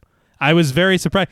Tony Curtis, obviously a, a brilliant actor in his own right, but he's also Jamie Lee Curtis's father Yeah. which is really cool. This apparently happened as a joke at first because he was on set. He was friends with Mia Farrow and Roman Polanski, and so Polanski like put him up to it. And the result is the entire scene. You see Rosemary fe- seeming a little uneasy. Yeah. Yeah. It's because Mia Farrow is trying to figure out who he is. Ah. okay. It works, though. Yeah, Yeah. it does. But realizing who she is, Baumgart lists her fortunes and how great her life must be living in the Bram. She asks how he is, and he says that he only broke six glasses today. She says that she and Guy are unhappy that he got his big break because of Baumgart's misfortune, and he does soften a little bit. But Rosemary learns that some time ago, at Guy's request, he switched ties with Baumgart in a trade. She says that she thought he had only borrowed it, but no. This is so terrible. Mm-hmm. Mm-hmm. First of all, all this man did was be talented. Yeah. That's all. That's all he did wrong. and Guy's like, this fucking guy. Yeah. Yeah. But also, this happened before any of the weird shit started happening. Yes. So Right. all that tells you is that guy was in on this literally Oh, no, from the yeah. fucking beginning. Yeah. No, she knows she's fucked. Oh, yeah. No, yeah. Yeah. What if this was the proof for Guy to continue? No, right. He's like, let's see. It Yeah. just fe- it, it it's giving uh what's in it for me. Mm-hmm. This is what's in it for him. yeah. Yeah. He's like, oh, you got a bus. Yeah. Yeah. But overcome, she hangs up from Baumgart after he repeats that there hasn't been any improvement in his condition, but it was nice of her to call. Rosemary grabs her hospital suitcase, her pills, some cash, and her purse and leaves the apartment, taking the elevator down. But Rosemary arrives at Dr. Saperstein's office, and after making small talk with other patients and the receptionist played by Marilyn Harvey, Rosemary picks up an issue of Time magazine. On the cover, in big red words, it reads, Is God Dead? Damn, Time I- Magazine. God damn. this was a real cover. Really? yeah. And it was very controversial. And I think that's what makes me think that it's so surprising that Rosemary's Baby was so successful. Yeah. Because there, if people are complaining about this magazine cover, there's not a picture of of, like the devil getting up in them guts or anything on, the, on the fucking cover. No. That's getting- nowhere. No, and they're Getting getting up in the guts. they're getting letters to the editor about three words. I'm just shook. But the receptionist remarks that her perfume is a drastic improvement of the other scent that she was using. Because you usually smell like Yeah. shit. this is when I was like, because in my mind, I don't know, I guess I'm thinking what I would have done. I thought she was at Dr. Hill's office. So did I. I was surprised to hear that she's not. Yes. I actually wrote when I was doing my outline, I was like, and at Dr. Hill's office. I Yes. was like, are you fucking kidding me? Rosemary. Yeah. Rosemary says that it wasn't perfume that she was wearing, that was a charm that she was given and that she's since thrown away. The receptionist says that she hopes that Saperstein will follow her example as he has the same smell every once in a while, something that Rosemary never noticed because she was wearing the charm on her neck. What? No way. I gotta go. Saperstein, what? like, come on, we been new. Yeah. That's like, come on, But I man. didn't, I didn't know he was on Tanis. That's surprising. but she does immediately excuse herself and heads to a payphone outside calling Dr. Hill. I'm like, it took you long enough, but I'm glad you've arrived here. yeah. But she leaves a message with his answering service, and after waiting for him to call back and pretending to be on the phone so nobody outside gets annoyed, that made me laugh. Yeah. She, because she's really not good at it. No. She's like, he said what? What do you mean he said that? And then he said what? I you already said was that. like, th- even people outside are like, are you on the phone? Right. What did he say? Hurry the fuck up. I gotta call my doctor. but the answering service calls back, but just for clarification. As she waits for Hill to call back, she says to herself that they're all in it together. All of them witches. Correct. she chuckles to herself Yeah. and then like promises herself that she'll protect her unborn baby. The second part I understand. Yeah. The chuckle I do not understand. Yeah. Mm. It's just such an odd acting choice. Like yeah, a little bit. she's like all of them witches. Yeah. Like what the fuck are you doing? This is the worst time of your life. No sh- Sometimes you gotta laugh, man. I fi- I guess that's what this show is, but Hill finally calls her back and she tells him of the trouble with Saperstein and she wants him to deliver the baby instead. She tells him there's a plot against her and begs him to let her come in right now. He finally relents, allowing her to come in, and she tells him not to listen to any pleads from anyone, including her husband. He's like, I'm not listening. I'm going to go take a nap. He literally says that. yeah. It's like I don't give it. I'm listening to the fucking Z's Yeah. coming out of my head because it's a cartoon, I guess. But she gets off the phone, but when she turns to leave, a man is standing there with his back to the phone booth. He looks a lot like Saperstein. She's full of fear until he turns around, friendly, smoking a cigar, just wanting to use the phone. It's William Castle. yes. I love to see him, and he looks so happy. I'm sure he was thrilled to be in it. That's true. He's like, I may not again to direct this Uh, thing. But that was another aspect of the curse that they had said his daughter talked about Mm-hmm. was I guess he got a lot of death threats and shit after this film came out. Right. Because I guess obviously they said for bringing the devil back into the world or something. And then he also got like really bad kidney stones and Yeah. stuff. A lot of things that people are attributing to a curse. I think maybe he should have drank more water. yeah. yeah. That's the real curse is dehydration. Mm-hmm. This is your reminder. but Rosemary arrives at the office, tipping the taxi driver extra to watch and wait until she's made it inside. I appreciated her being Yeah. cautious. Yes. Oh yeah. Once inside, Rosemary tells Hill everything the plans, the Sabbaths, the coven. She even suspects that they made a deal with Guy, promising him success if he gave them their baby. She also thinks Guy has a mark on him, hidden by him recently wearing pajamas to bed, that signifies his membership in the coven. This is just speculation. Yeah. Yeah. Objection. Your Honor, it's speculation. But she shows Hill the books and tells him what happened to Donald Baumgart and Hutch. She even posits that Guy was called home early to steal one of Hutch's belongings so that they could cast the spell on him. I mean, that's all. It sounds like she has completely Yeah. lost her mind. That's what is such a bummer because Yeah.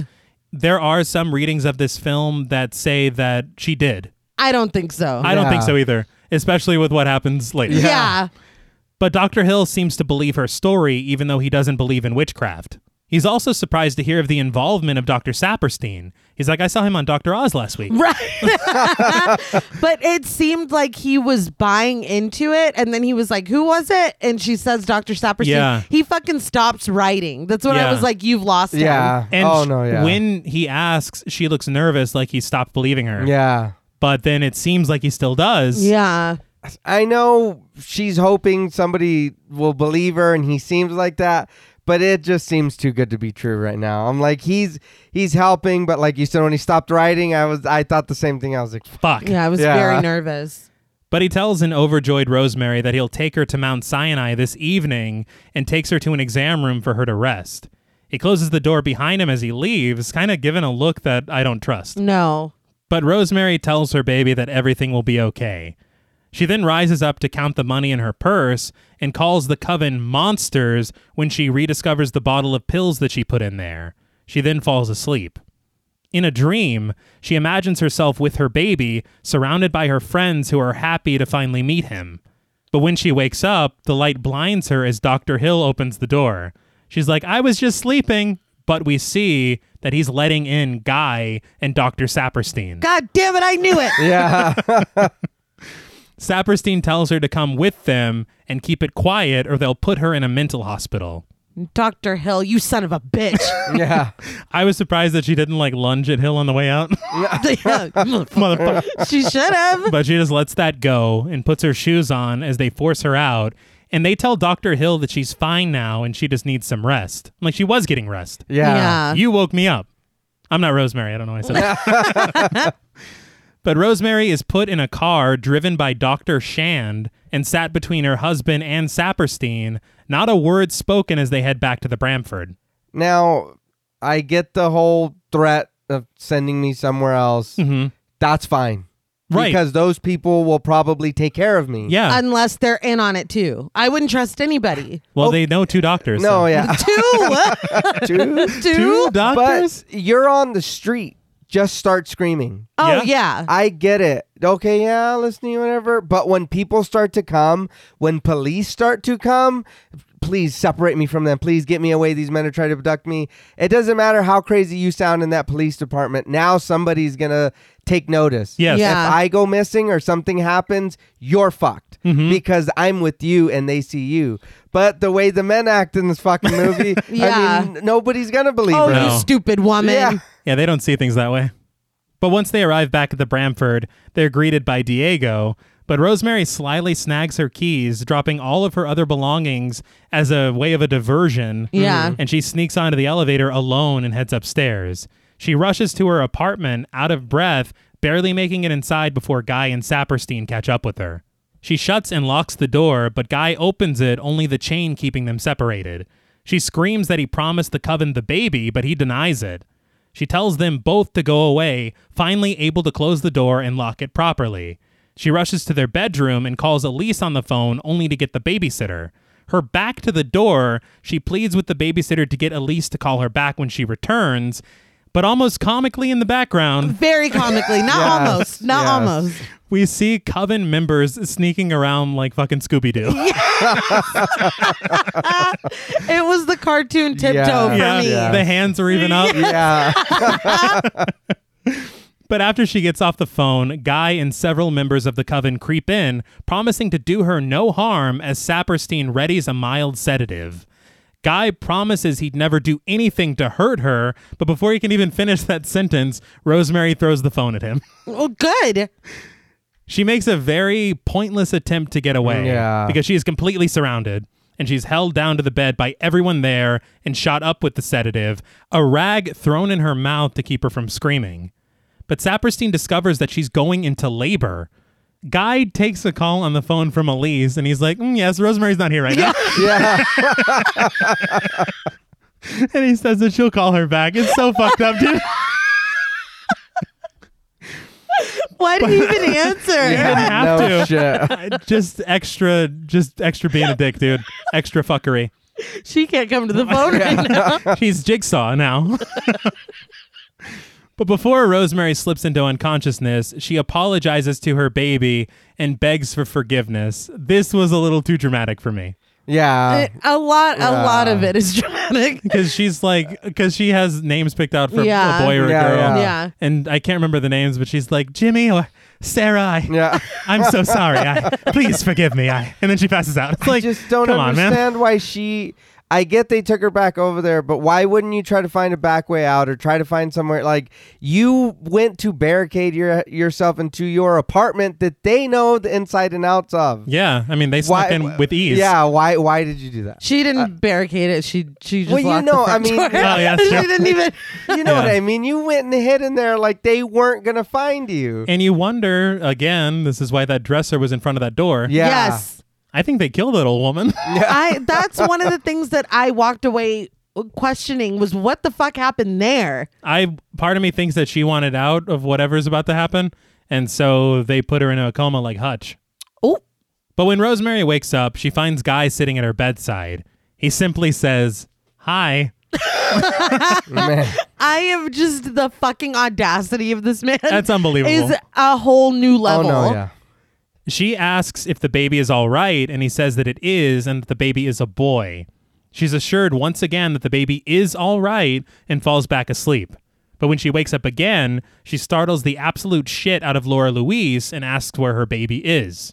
Laura Louise heads out, but it's Guy and Saperstein who return with terrible news. There were complications, but nothing that will affect future births. Bullshit. Yes, Because wouldn't he have led with that when she woke up the first Oh, yeah. time? you would think so. Bullshit. He says that their baby is dead and that if they were at the hospital, he could have done something about it, but she wouldn't listen. That, oh yeah, man. that is not what happened, Dr. Saperstein. Nope. I was being conned into thinking I was going to Mount Sinai, Yeah. motherfucker. Exactly. Yeah. Yeah. I was on my way to the hospital. But Guy reassures her that they can try again soon, Saperstein saying even in a few months. If you think you're getting anywhere near me ever again, Yeah. you're out of your Yeah. fucking mind. Try again? Well, he he hasn't been kicked out of the apartment yet or Oh, anything. man, fuck off. He has been testing the water so much he is like nip deep in it now. Yeah. But Rosemary screams that they're lying and that the baby is alive and they took it. Guy holds her down and Saperstein gets a syringe ready. But later, Guy gives Rosemary a pill saying that Saperstein says she had something called prepartum and went right out of her mind. He says that he knows she thought Minnie and Roman were witches, but is tickled by the fact that she thought he and Saperstein were part of it too. Rosemary quietly sips her soup as Guy forecasts their bright future. Paramount and Universal are interested in him, and soon they'll blow this popsicle stand for Beverly Hills, a mansion, a pool, kids, all of it. But as he turns to leave, Rosemary asks if she can see his shoulder to look for a mark. He takes off his shirt, showing both of his shoulders to be naked of any mark aside from some freckles. it's the gaslighting for me. yeah. Oh, yeah. I just uh and then the the to talk about your career right now. Yeah. Like I just Well, he can't fuck- fucking tells her to move on. Yeah, he I does. cannot. I was like, I was like, oh my god. He's like, I, there. I was getting so angry every time. I was like, dude, are you fucking for real? Uh huh. I was like, that's that's your old lady, man. I was like, what do you what? I understand, me. You know, oh, I want to be famous, and I want to. Okay, Yeah. yeah. you know, we all do, but Yeah. that's not the way not- you go about No. it. Yeah, you don't do that. She has been through so much. Yeah. And he's like, and they're talking about letting me play Spider Man. Yeah. it's like, what the fuck? Dude, this is not the time. Shut up. But sometime later, Rosemary watches the weather report on the television from her bed, but is interrupted by the sound of a crying infant coming from the Castavet's apartment. She turns off the air conditioner and hears it even more clearly. Miss Gilmore, played by Hope Summers, comes in with a tray and, when asked, says that she doesn't hear anything and tells Rosemary to get back in bed and take her pill. Do you really think that I can't hear a Yeah. whole ass baby? Yeah. It's clearly a baby. No, yeah, Like, oh, they're watching TV. Dr. Saperstein's delivering a Yeah. baby. Not live. yes. And why are we not questioning who the fuck all these people are coming in and Yeah. out of her room and feeding her and bringing her shit? They're neighbors. Come on, man. Yeah. Come on. I'm naive. But Rosemary does get back into bed, and Mrs. Gilmore turns the air conditioner back on. As she does this, we see Rosemary hide the pill away. I also noticed a pump on her tray. Mm-hmm. And at the next pill time, Laura Louise takes the tray away with milk that Rosemary has pumped. right. Yeah. Laura Louise tells her that she's going to throw the milk away and tells Rosemary to take her pill, which she pretends to do. Okay, Paul Sheldon. Yeah. Yeah. She's going to put it in her wine.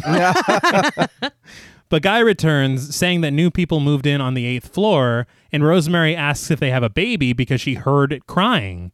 Before the tray is taken away, Rosemary puts a dirty spoon in the milk, and Laura Louise is like, No! Yeah. Rosemary asks why, and she tells her, uh, it's, ju- it's just a little messy. Stop it. Yeah. That's not even a good lie. Like, yeah, yeah. it's- uh, What's messy? Yeah. Nothing spilled. it's so bad. But we see Rosemary's pill stash, which is basically holding up a shelf, Yes. and nobody's noticed. But now, alone in the apartment, Rosemary puts her shoes on and heads over to that long ago hidden closet. As music builds, she removes all the towels and the shelves. She pushes the wall, and it opens a door. Shutting off a light, she peers through a keyhole to find the Castavet's apartment. She arms herself with a kitchen knife, and before she can make it back to the closet, she narrowly misses being caught by Guy, who returns home for some ice. After he leaves, she rushes back to the closet, knife at the ready. She makes it through to the Castavet's apartment, and on the wall to the right, sees a massive painting of a church burning to the ground. She repeats to herself, Got her too high. She makes her way through the apartment, stumbling upon the entire coven, including people we haven't met, having a great time in the living room. They all notice her, and Laura Louise screams. Yeah. She didn't need to do that. she did. she did it. No. I can't stand this lady. No. Yeah. She's awful. But Minnie and Roman, who are supposed to be out of town, try to calm her, and she tells them to shut up. They're in Dubrovnik, and she can't hear them. I'm like, this is not the time for Yeah. snark. I mean, it's always the time for snark. I Okay. liked it. But she makes her way over to a large black bassinet draped in black curtains with an upside down crucifix hanging from it. She looks back at the coven, noticing a painting of Adrian Marcado on the mantle. She pulls the curtain back, peering inside and holding her hand over her mouth in terror. She asks, What have you done to it? What have you done to its eyes? Roman says he has his father's eyes. This made me laugh because Rosemary's like, Guy's eyes are normal. I don't. Yeah. well, it's him looking down Yeah. with his hand over his eyes. like, oh, yeah. shit. Then it's like, Yeah. don't be ashamed now. Yeah. Yeah. And I don't think we need Maury to tell us that guy's not the Yeah, father. no, No. shit. But the the what, what have you done to its eyes? He's got his father's eyes. I already knew that line, Yeah. and it still gave me goosebumps. Yeah, it's terrifying somehow. Right. Even though it's old hat at this Yeah, point. yeah. But Rosemary calls the coven maniacs, and Roman tells her everything. Satan is the boy's father, not Guy. He came up from hell and begat a son of mortal woman. Satan is his father, and his name is Adrian. He'll overthrow the mighty and redeem the despised and wreak vengeance in the name of the burned and the tortured. God I was like, damn. "Fucking hell." I, Yeah. I really thought that it would be a little more veiled because Yeah, this yeah. movie is Uh huh. in the fucking 60s. Yes. I thought it would be a little more like mystical, like, oh, were they talking about Satan? But Yeah, no, yeah, they're yeah. like, no, No, it's yeah. Satan. Yeah, because cries of Hail Satan ring out. I mean, that's nice and all what he's saying, but it, can he come and like be dad because guy sucks? Oh, he's horrible. Can we get Yeah, Satan we need up here? To, somebody. yeah, because maybe he'll be a better father and husband because this dude sucks. No, he is. uh, We're talking father figures here. Yeah. I will say I totally agree because for some reason I was thinking the same thing. I'm like, it's the 60s. They're probably going to be a little more vague about Right, it. right. But as soon as they get into this scene and it is just on Front Street, Yeah. Yep. it's shocking in 2022. Yeah. But they cry, Hail Satan and Hail Adrian. And Minnie reminds her that out of everyone on earth, Satan chose her to be this boy's mother. Minnie, if you don't shut the fuck up, Well, but I mean, she puts a bow on it. no. She says he arranged everything for it to happen. I would feel important. No. But Roman continues hyping up Satan. He he sa- he spits a rhyme, and I laugh Yeah. every time. He's like, "The stronger of the strong, his reign will be longer than long." I'm like, Yeah. "What the fuck?" Roman's got bars. Said he's all beatboxing. It's like you're hurting the cause, dude. Yeah, it's like, Please these- stop. It's like Yeah, sit it's down, yeah. dude. but Rosemary screams that it can't be true, and Minnie's like, "Go look at his hands." Yeah. I, I laughed at her saying that. I will say that Rosemary's shrieks and everything kind of don't work for me Yeah. completely. Me either. I just feel like the way that it's acted is not what I was hoping for.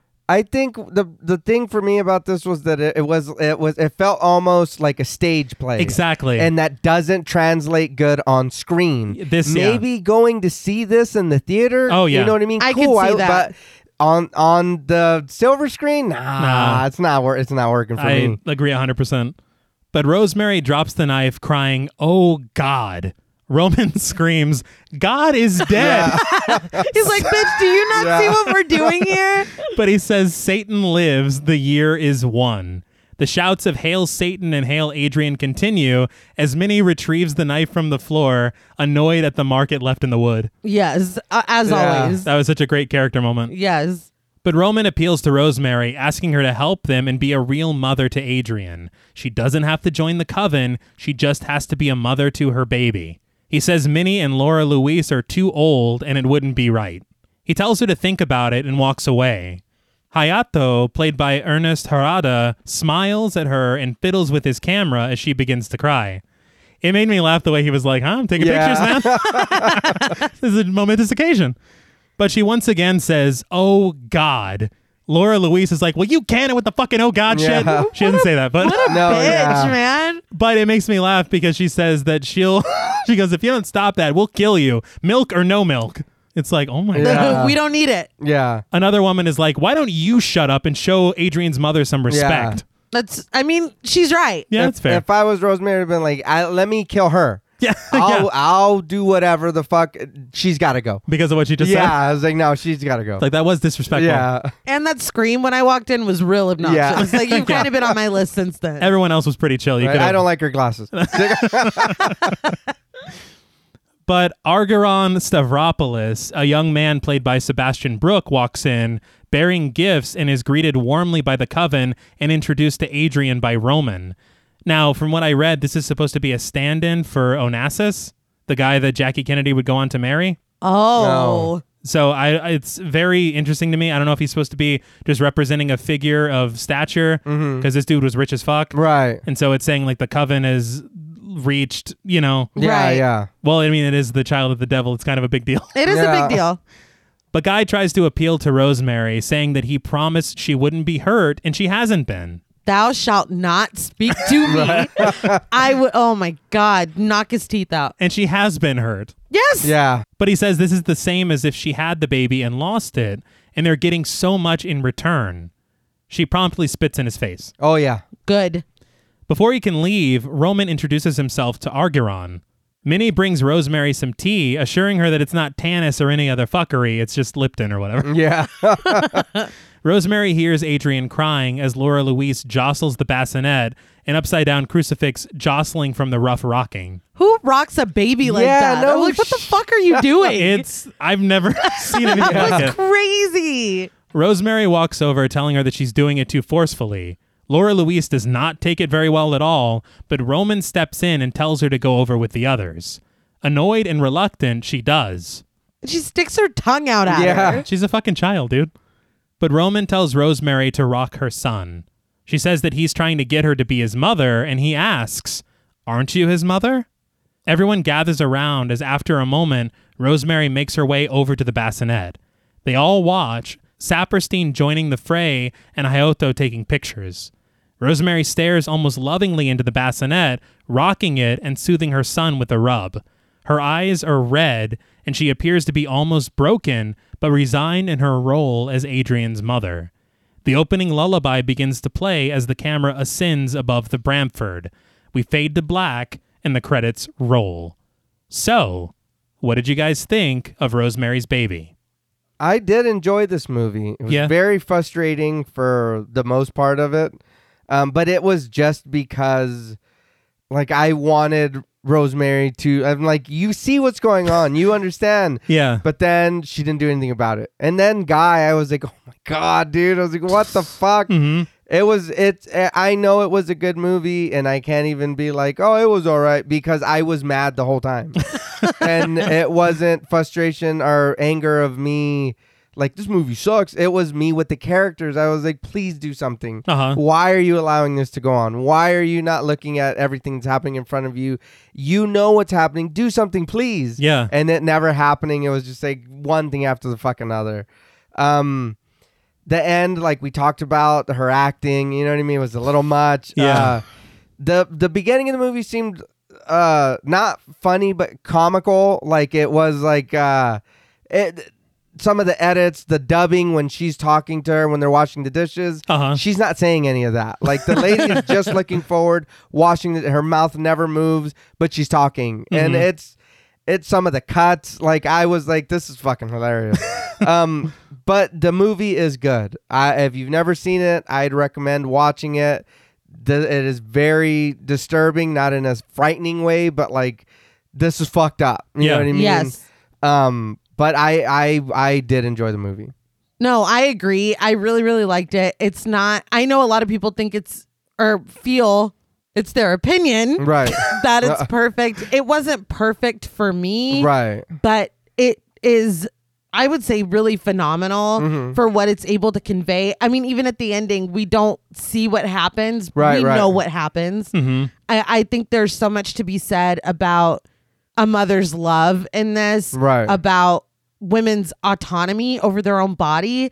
And unfortunately, that's still a conversation that we have to have in, in fucking 2022 that a lot of the time it's men telling us what we need or what we should be doing or what we can and can't do. I mean, it's it is sad. It almost makes the story even more relevant now than it's ever been. Exactly. And how fucked up is that? yeah. but I think it's a it's a really important film, not only for the ho- the horror, not only for the horror genre, but just period. If you haven't seen it, I would definitely watch it because even if you feel like you already know what it is, Yeah. it's something else experiencing it. And I am really glad that we covered it because, like I said, I thought I had watched it, but I definitely did Yeah. not. I definitely have never seen this. There were moments where I was so angry, like you said. I Mm-hmm. that has to be a testament, you know, or a a tick in the good column Right, right. because I was fucking furious. No. Yeah. Yeah. And there were moments where I was sick to my stomach, where I was worried, where I was just indignant. I mean, the, it, I really just the gamut Hmm. Right, of right. emotions. Yeah. But uh, I think this is a really important film, and I liked it. I'm glad. I really, really love this film. I think it's very bold, especially at the time that it was made. For sure. I think that the greatest thing about it, aside from you know all the the filmmaking aspect of it, uh, the story, etc., is the rewatch value. Yeah. Because when you look at it, you see all these small moments that just seem a little weird, right. but then everything falls into place. Once you know. Oh, Yeah, Yeah. like I mean, down to you got Terry's note that she left that the writing was only confirmed by Minnie and Roman, Yeah. Yeah. who probably wrote it. Yeah. You know what I mean? Uh-huh. Yeah. And So it's stuff like that. Or even whenever Hutch is there and he comes in, Guy does, he left right after because he was leaving to the Castavets to take them the glove. Yeah. Yeah. And then he left after again because they were going to go do the coven magic. Yeah. Yeah. So it's like, that's the ice cream. if you recall. but it's just like these little things that they keep, you know, you coming back to see the wheels in motion behind the scenes. And that was kind of what I was referring to earlier with what Roger Ebert said, where he said the horror isn't in the real surprise of what happens to Rosemary. It's knowing what's going to happen, the inevitability of it, and then seeing it actually happen Yeah. because they play their hand very early Yes. Oh They yeah. and by the time we get to it you see that everything that she feared is true and it's even worse than she thought do. Yeah. so i mean it's it's it's very remarkable i will say it's also interesting the commentary that they're making on the dynamics of women in relationships and like you said the autonomy Yeah. also i guess maybe even counterculture with the satanist being a stand-in Yeah. potentially and maybe not even a stand-in potentially being Satanists. Yeah. I don't Right. know. you know. So I mean, there's just a lot to be said here, especially at the time it came out, and it is heartbreaking that it is still relevant. yeah. But I I, I enjoy this movie a lot. But I guess that can lead us into ratings. I love the performances for the most part. I love the music, the cinematography, the production design, the story. I'm a big fan of the slow burn Hmm. Yeah. like JP said, it kind of starts out. You're like, well, it feels if you know nothing about Rosemary's Baby, Yeah. you're like, this is like a romantic uh, comedy drama, Right. Yeah. you know. And then as it continues, you're like, that was the worst nightmare I've ever Yeah. Yeah. seen, and it just keeps getting worse. Um, the ending though is what I think, aside from her nightmare, is one of the most iconic things in horror history Yeah. and you have to respect that they had the guts to do that and the fact that it helped inspire so many films in the future to go that far Yeah. and i'm just amazed and very happy uh, but as far as the negatives are concerned some of mia farrow's line delivery i feel like it doesn't work for me but my biggest complaint is the lack of subtlety Yeah. Big time. like I would love for them to have not have heard a coven chanting within the first 15. yeah. Oh no. Yeah. like imagine how much more you'd be surprised if they weren't clearly Yeah. Yeah. Being Shady witches. as fuck. Yeah. Yeah. but outs- I mean outside of that I, I really do love this movie. Um but for me out of 10 toxic Tannis charms I am going to give Rosemary's Baby 9.5 toxic Tannis charms out of 10. I think that what ups this for me is the rewatch value. Aside from it being just a great and well-made film, going back and seeing all these pieces in action, it's kind of frightening Right. Yeah. but I am happy with that score. Yeah. And I will now open the floor to you. Um, I I did enjoy this movie, and uh, I don't know if I can go that high with it. Okay. But, but I I think I and I don't even want to say it's a problem, but I think for me the rewatchability is like, do I want to get angry? Oh, or do I you know what I mean? And and like I said, that goes to show how good the movie is. Yeah. Mhm. Because the characters in the movie are pissing me off. Not the movie, but the actions they're taking in the movie. So I know the movie's good because I'm invested in this and I'm just getting angry with what's going on. yeah. So, uh, but but the, it's the slow burn. It's It it's is. very it's very longer than it needs to be. Um, I don't want to say shorten it a lot, but maybe you don't need those fifteen minutes. But I mean, other than that, I did enjoy the movie, and I do feel like if you've never seen it, watch it. Mm-hmm. Even if like, a- and I know I've said it with a few, uh, with a couple of movies already, but even if it's just that once, you know what I mean. You like you said, it's an experience Yes. watch it. You know what I mean? Because it is something to watch. Mm-hmm. Um, but I, but I do, I would recommend this movie, but just be prepared to be angry. Like, uh, but for me, on a scale from one to ten, toxic ten is charms. I'm gonna give Rosemary's Baby a seven. All right. I, I, like I said, it just it was the length and then some of the kind of the acting, and Yeah. I was like, man, this is just, and then just the frustration. Like I said, it was more, please, you know what's happening, get out of there, and you, she never did. Mm-hmm. No. so I was like, what are you doing? It's like, what the fuck? But it is a good movie. Yeah, no, there were definitely frustrating moments where I know that everybody watching is screaming at the TV. Yeah. Uh-huh. And that's when it's kind of like a little bit. And then if you wisen up, it's like, okay, I get Mm-hmm. it. But she was doing it and then she wisened up and then she started doing it again, Yes. which was which was pretty frustrating. Oh yeah, I will agree, and I love a slow burn. This is very fucking long. Like two hours and 15 minutes. There are some movies that it kind of flies by. This one, it felt Mm-hmm. Oh, two no, hours yeah. and 15 minutes. I will say that the first watch I did whenever I was writing the outline felt like a million years. But whenever I whenever I rewatched it just to watch it, it did seem to flow a lot better. Okay. Mm-hmm. yeah. So I would recommend watching it again without having to do show Mm. work. Right.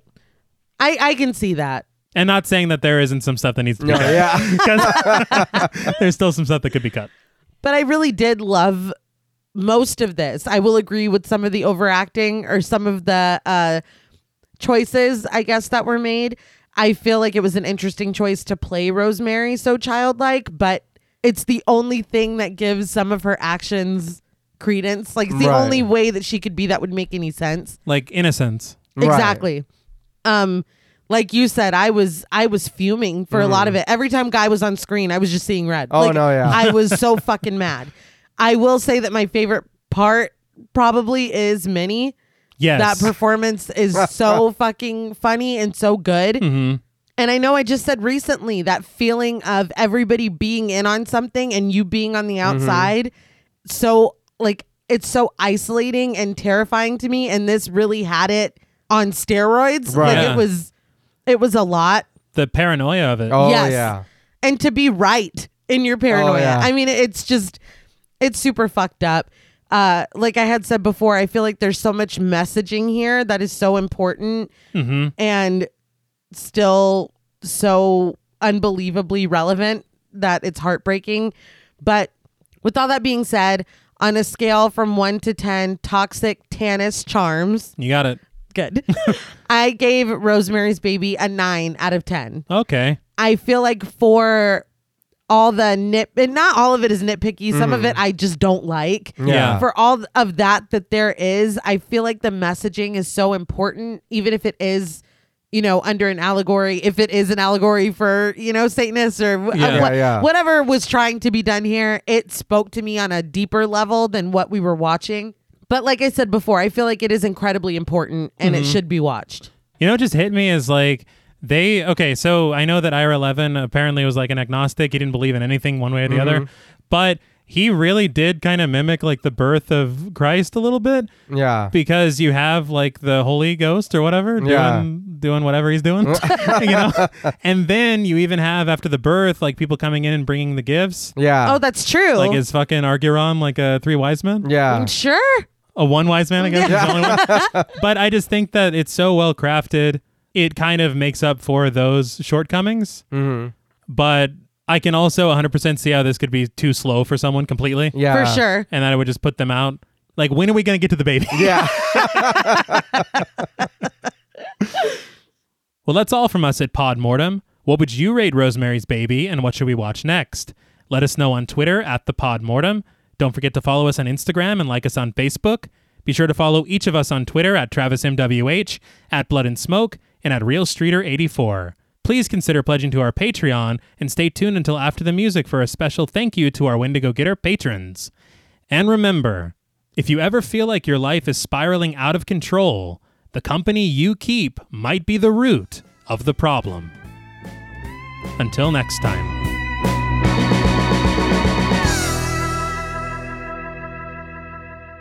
Thank you so much for staying tuned. We want to give a very special thank you to all of our Wendigo Getter patrons. Woo! Special thank you to Chris Ontiveros, Kristen Lofton, Megan Martinez, Kimberly Bass, Sophie Hodson, Anthony Jerome M, Jordan Nash, Kent Morton, Guy54, Lala Thomas, Travis and Nisa Hunter, Miguel Myers ATX, Mandy, Jennifer Perez, Pierre Lombard, Allison O'Neill, Carissa, TJ and Angie Bronson, Gabrielle Trevino, Spooky Mom, Andy Teague, Applin Ontiveros, Karima Rhodes, Antonio Huerta, Kimberly Kleindienst, Will Brown, Linda, Sydney Smith, Osvaldo Soto, Jonathan Booth, Bobby Holmes, Donna Eason, JD Rizak, Molly Gerhart, Armand Spasto, Aaron Aguirre, Eggy, William Barry, Brittany Ramatar, Charity Oxner, Amanda Six, Mandy Rainwater, Eden, Jordan Roberts, Dylan, Melissa Sierra, Holly Bryan, Jordan Blevins, Michelle Moore, Liz Heath, Spencer Montalvo, Pancake the Panda, John Ramos, Michael Newding, Alexius Roberts, Dan Laveau, Itzy M, Gary Horton, Amanda Aliff, Leisha Olivier, Kate Lamp, Carlos and Sydney, Jessica Hunter, Helena Rudder, Alan Johnston, Nicholas Carter, Mariah, Livy Fun, Mandy M, Scott Troutman, Towton Watson, Mozzie Bear, Brittany G, Dave Burke, and Adrian Stakes. Hey. Hey. Woo! Thank you all so much. Yes, thank you all. We appreciate all of you, and we just want to say, Hail, Hail patrons! patrons! Yeah. but like you're not the devil or anything. That's what- No. like Hydra. Yes. Uh, exactly. d- No. No, Wait, what? No, not like no, Hydra. not like I. I don't know enough about this stuff. Until next time,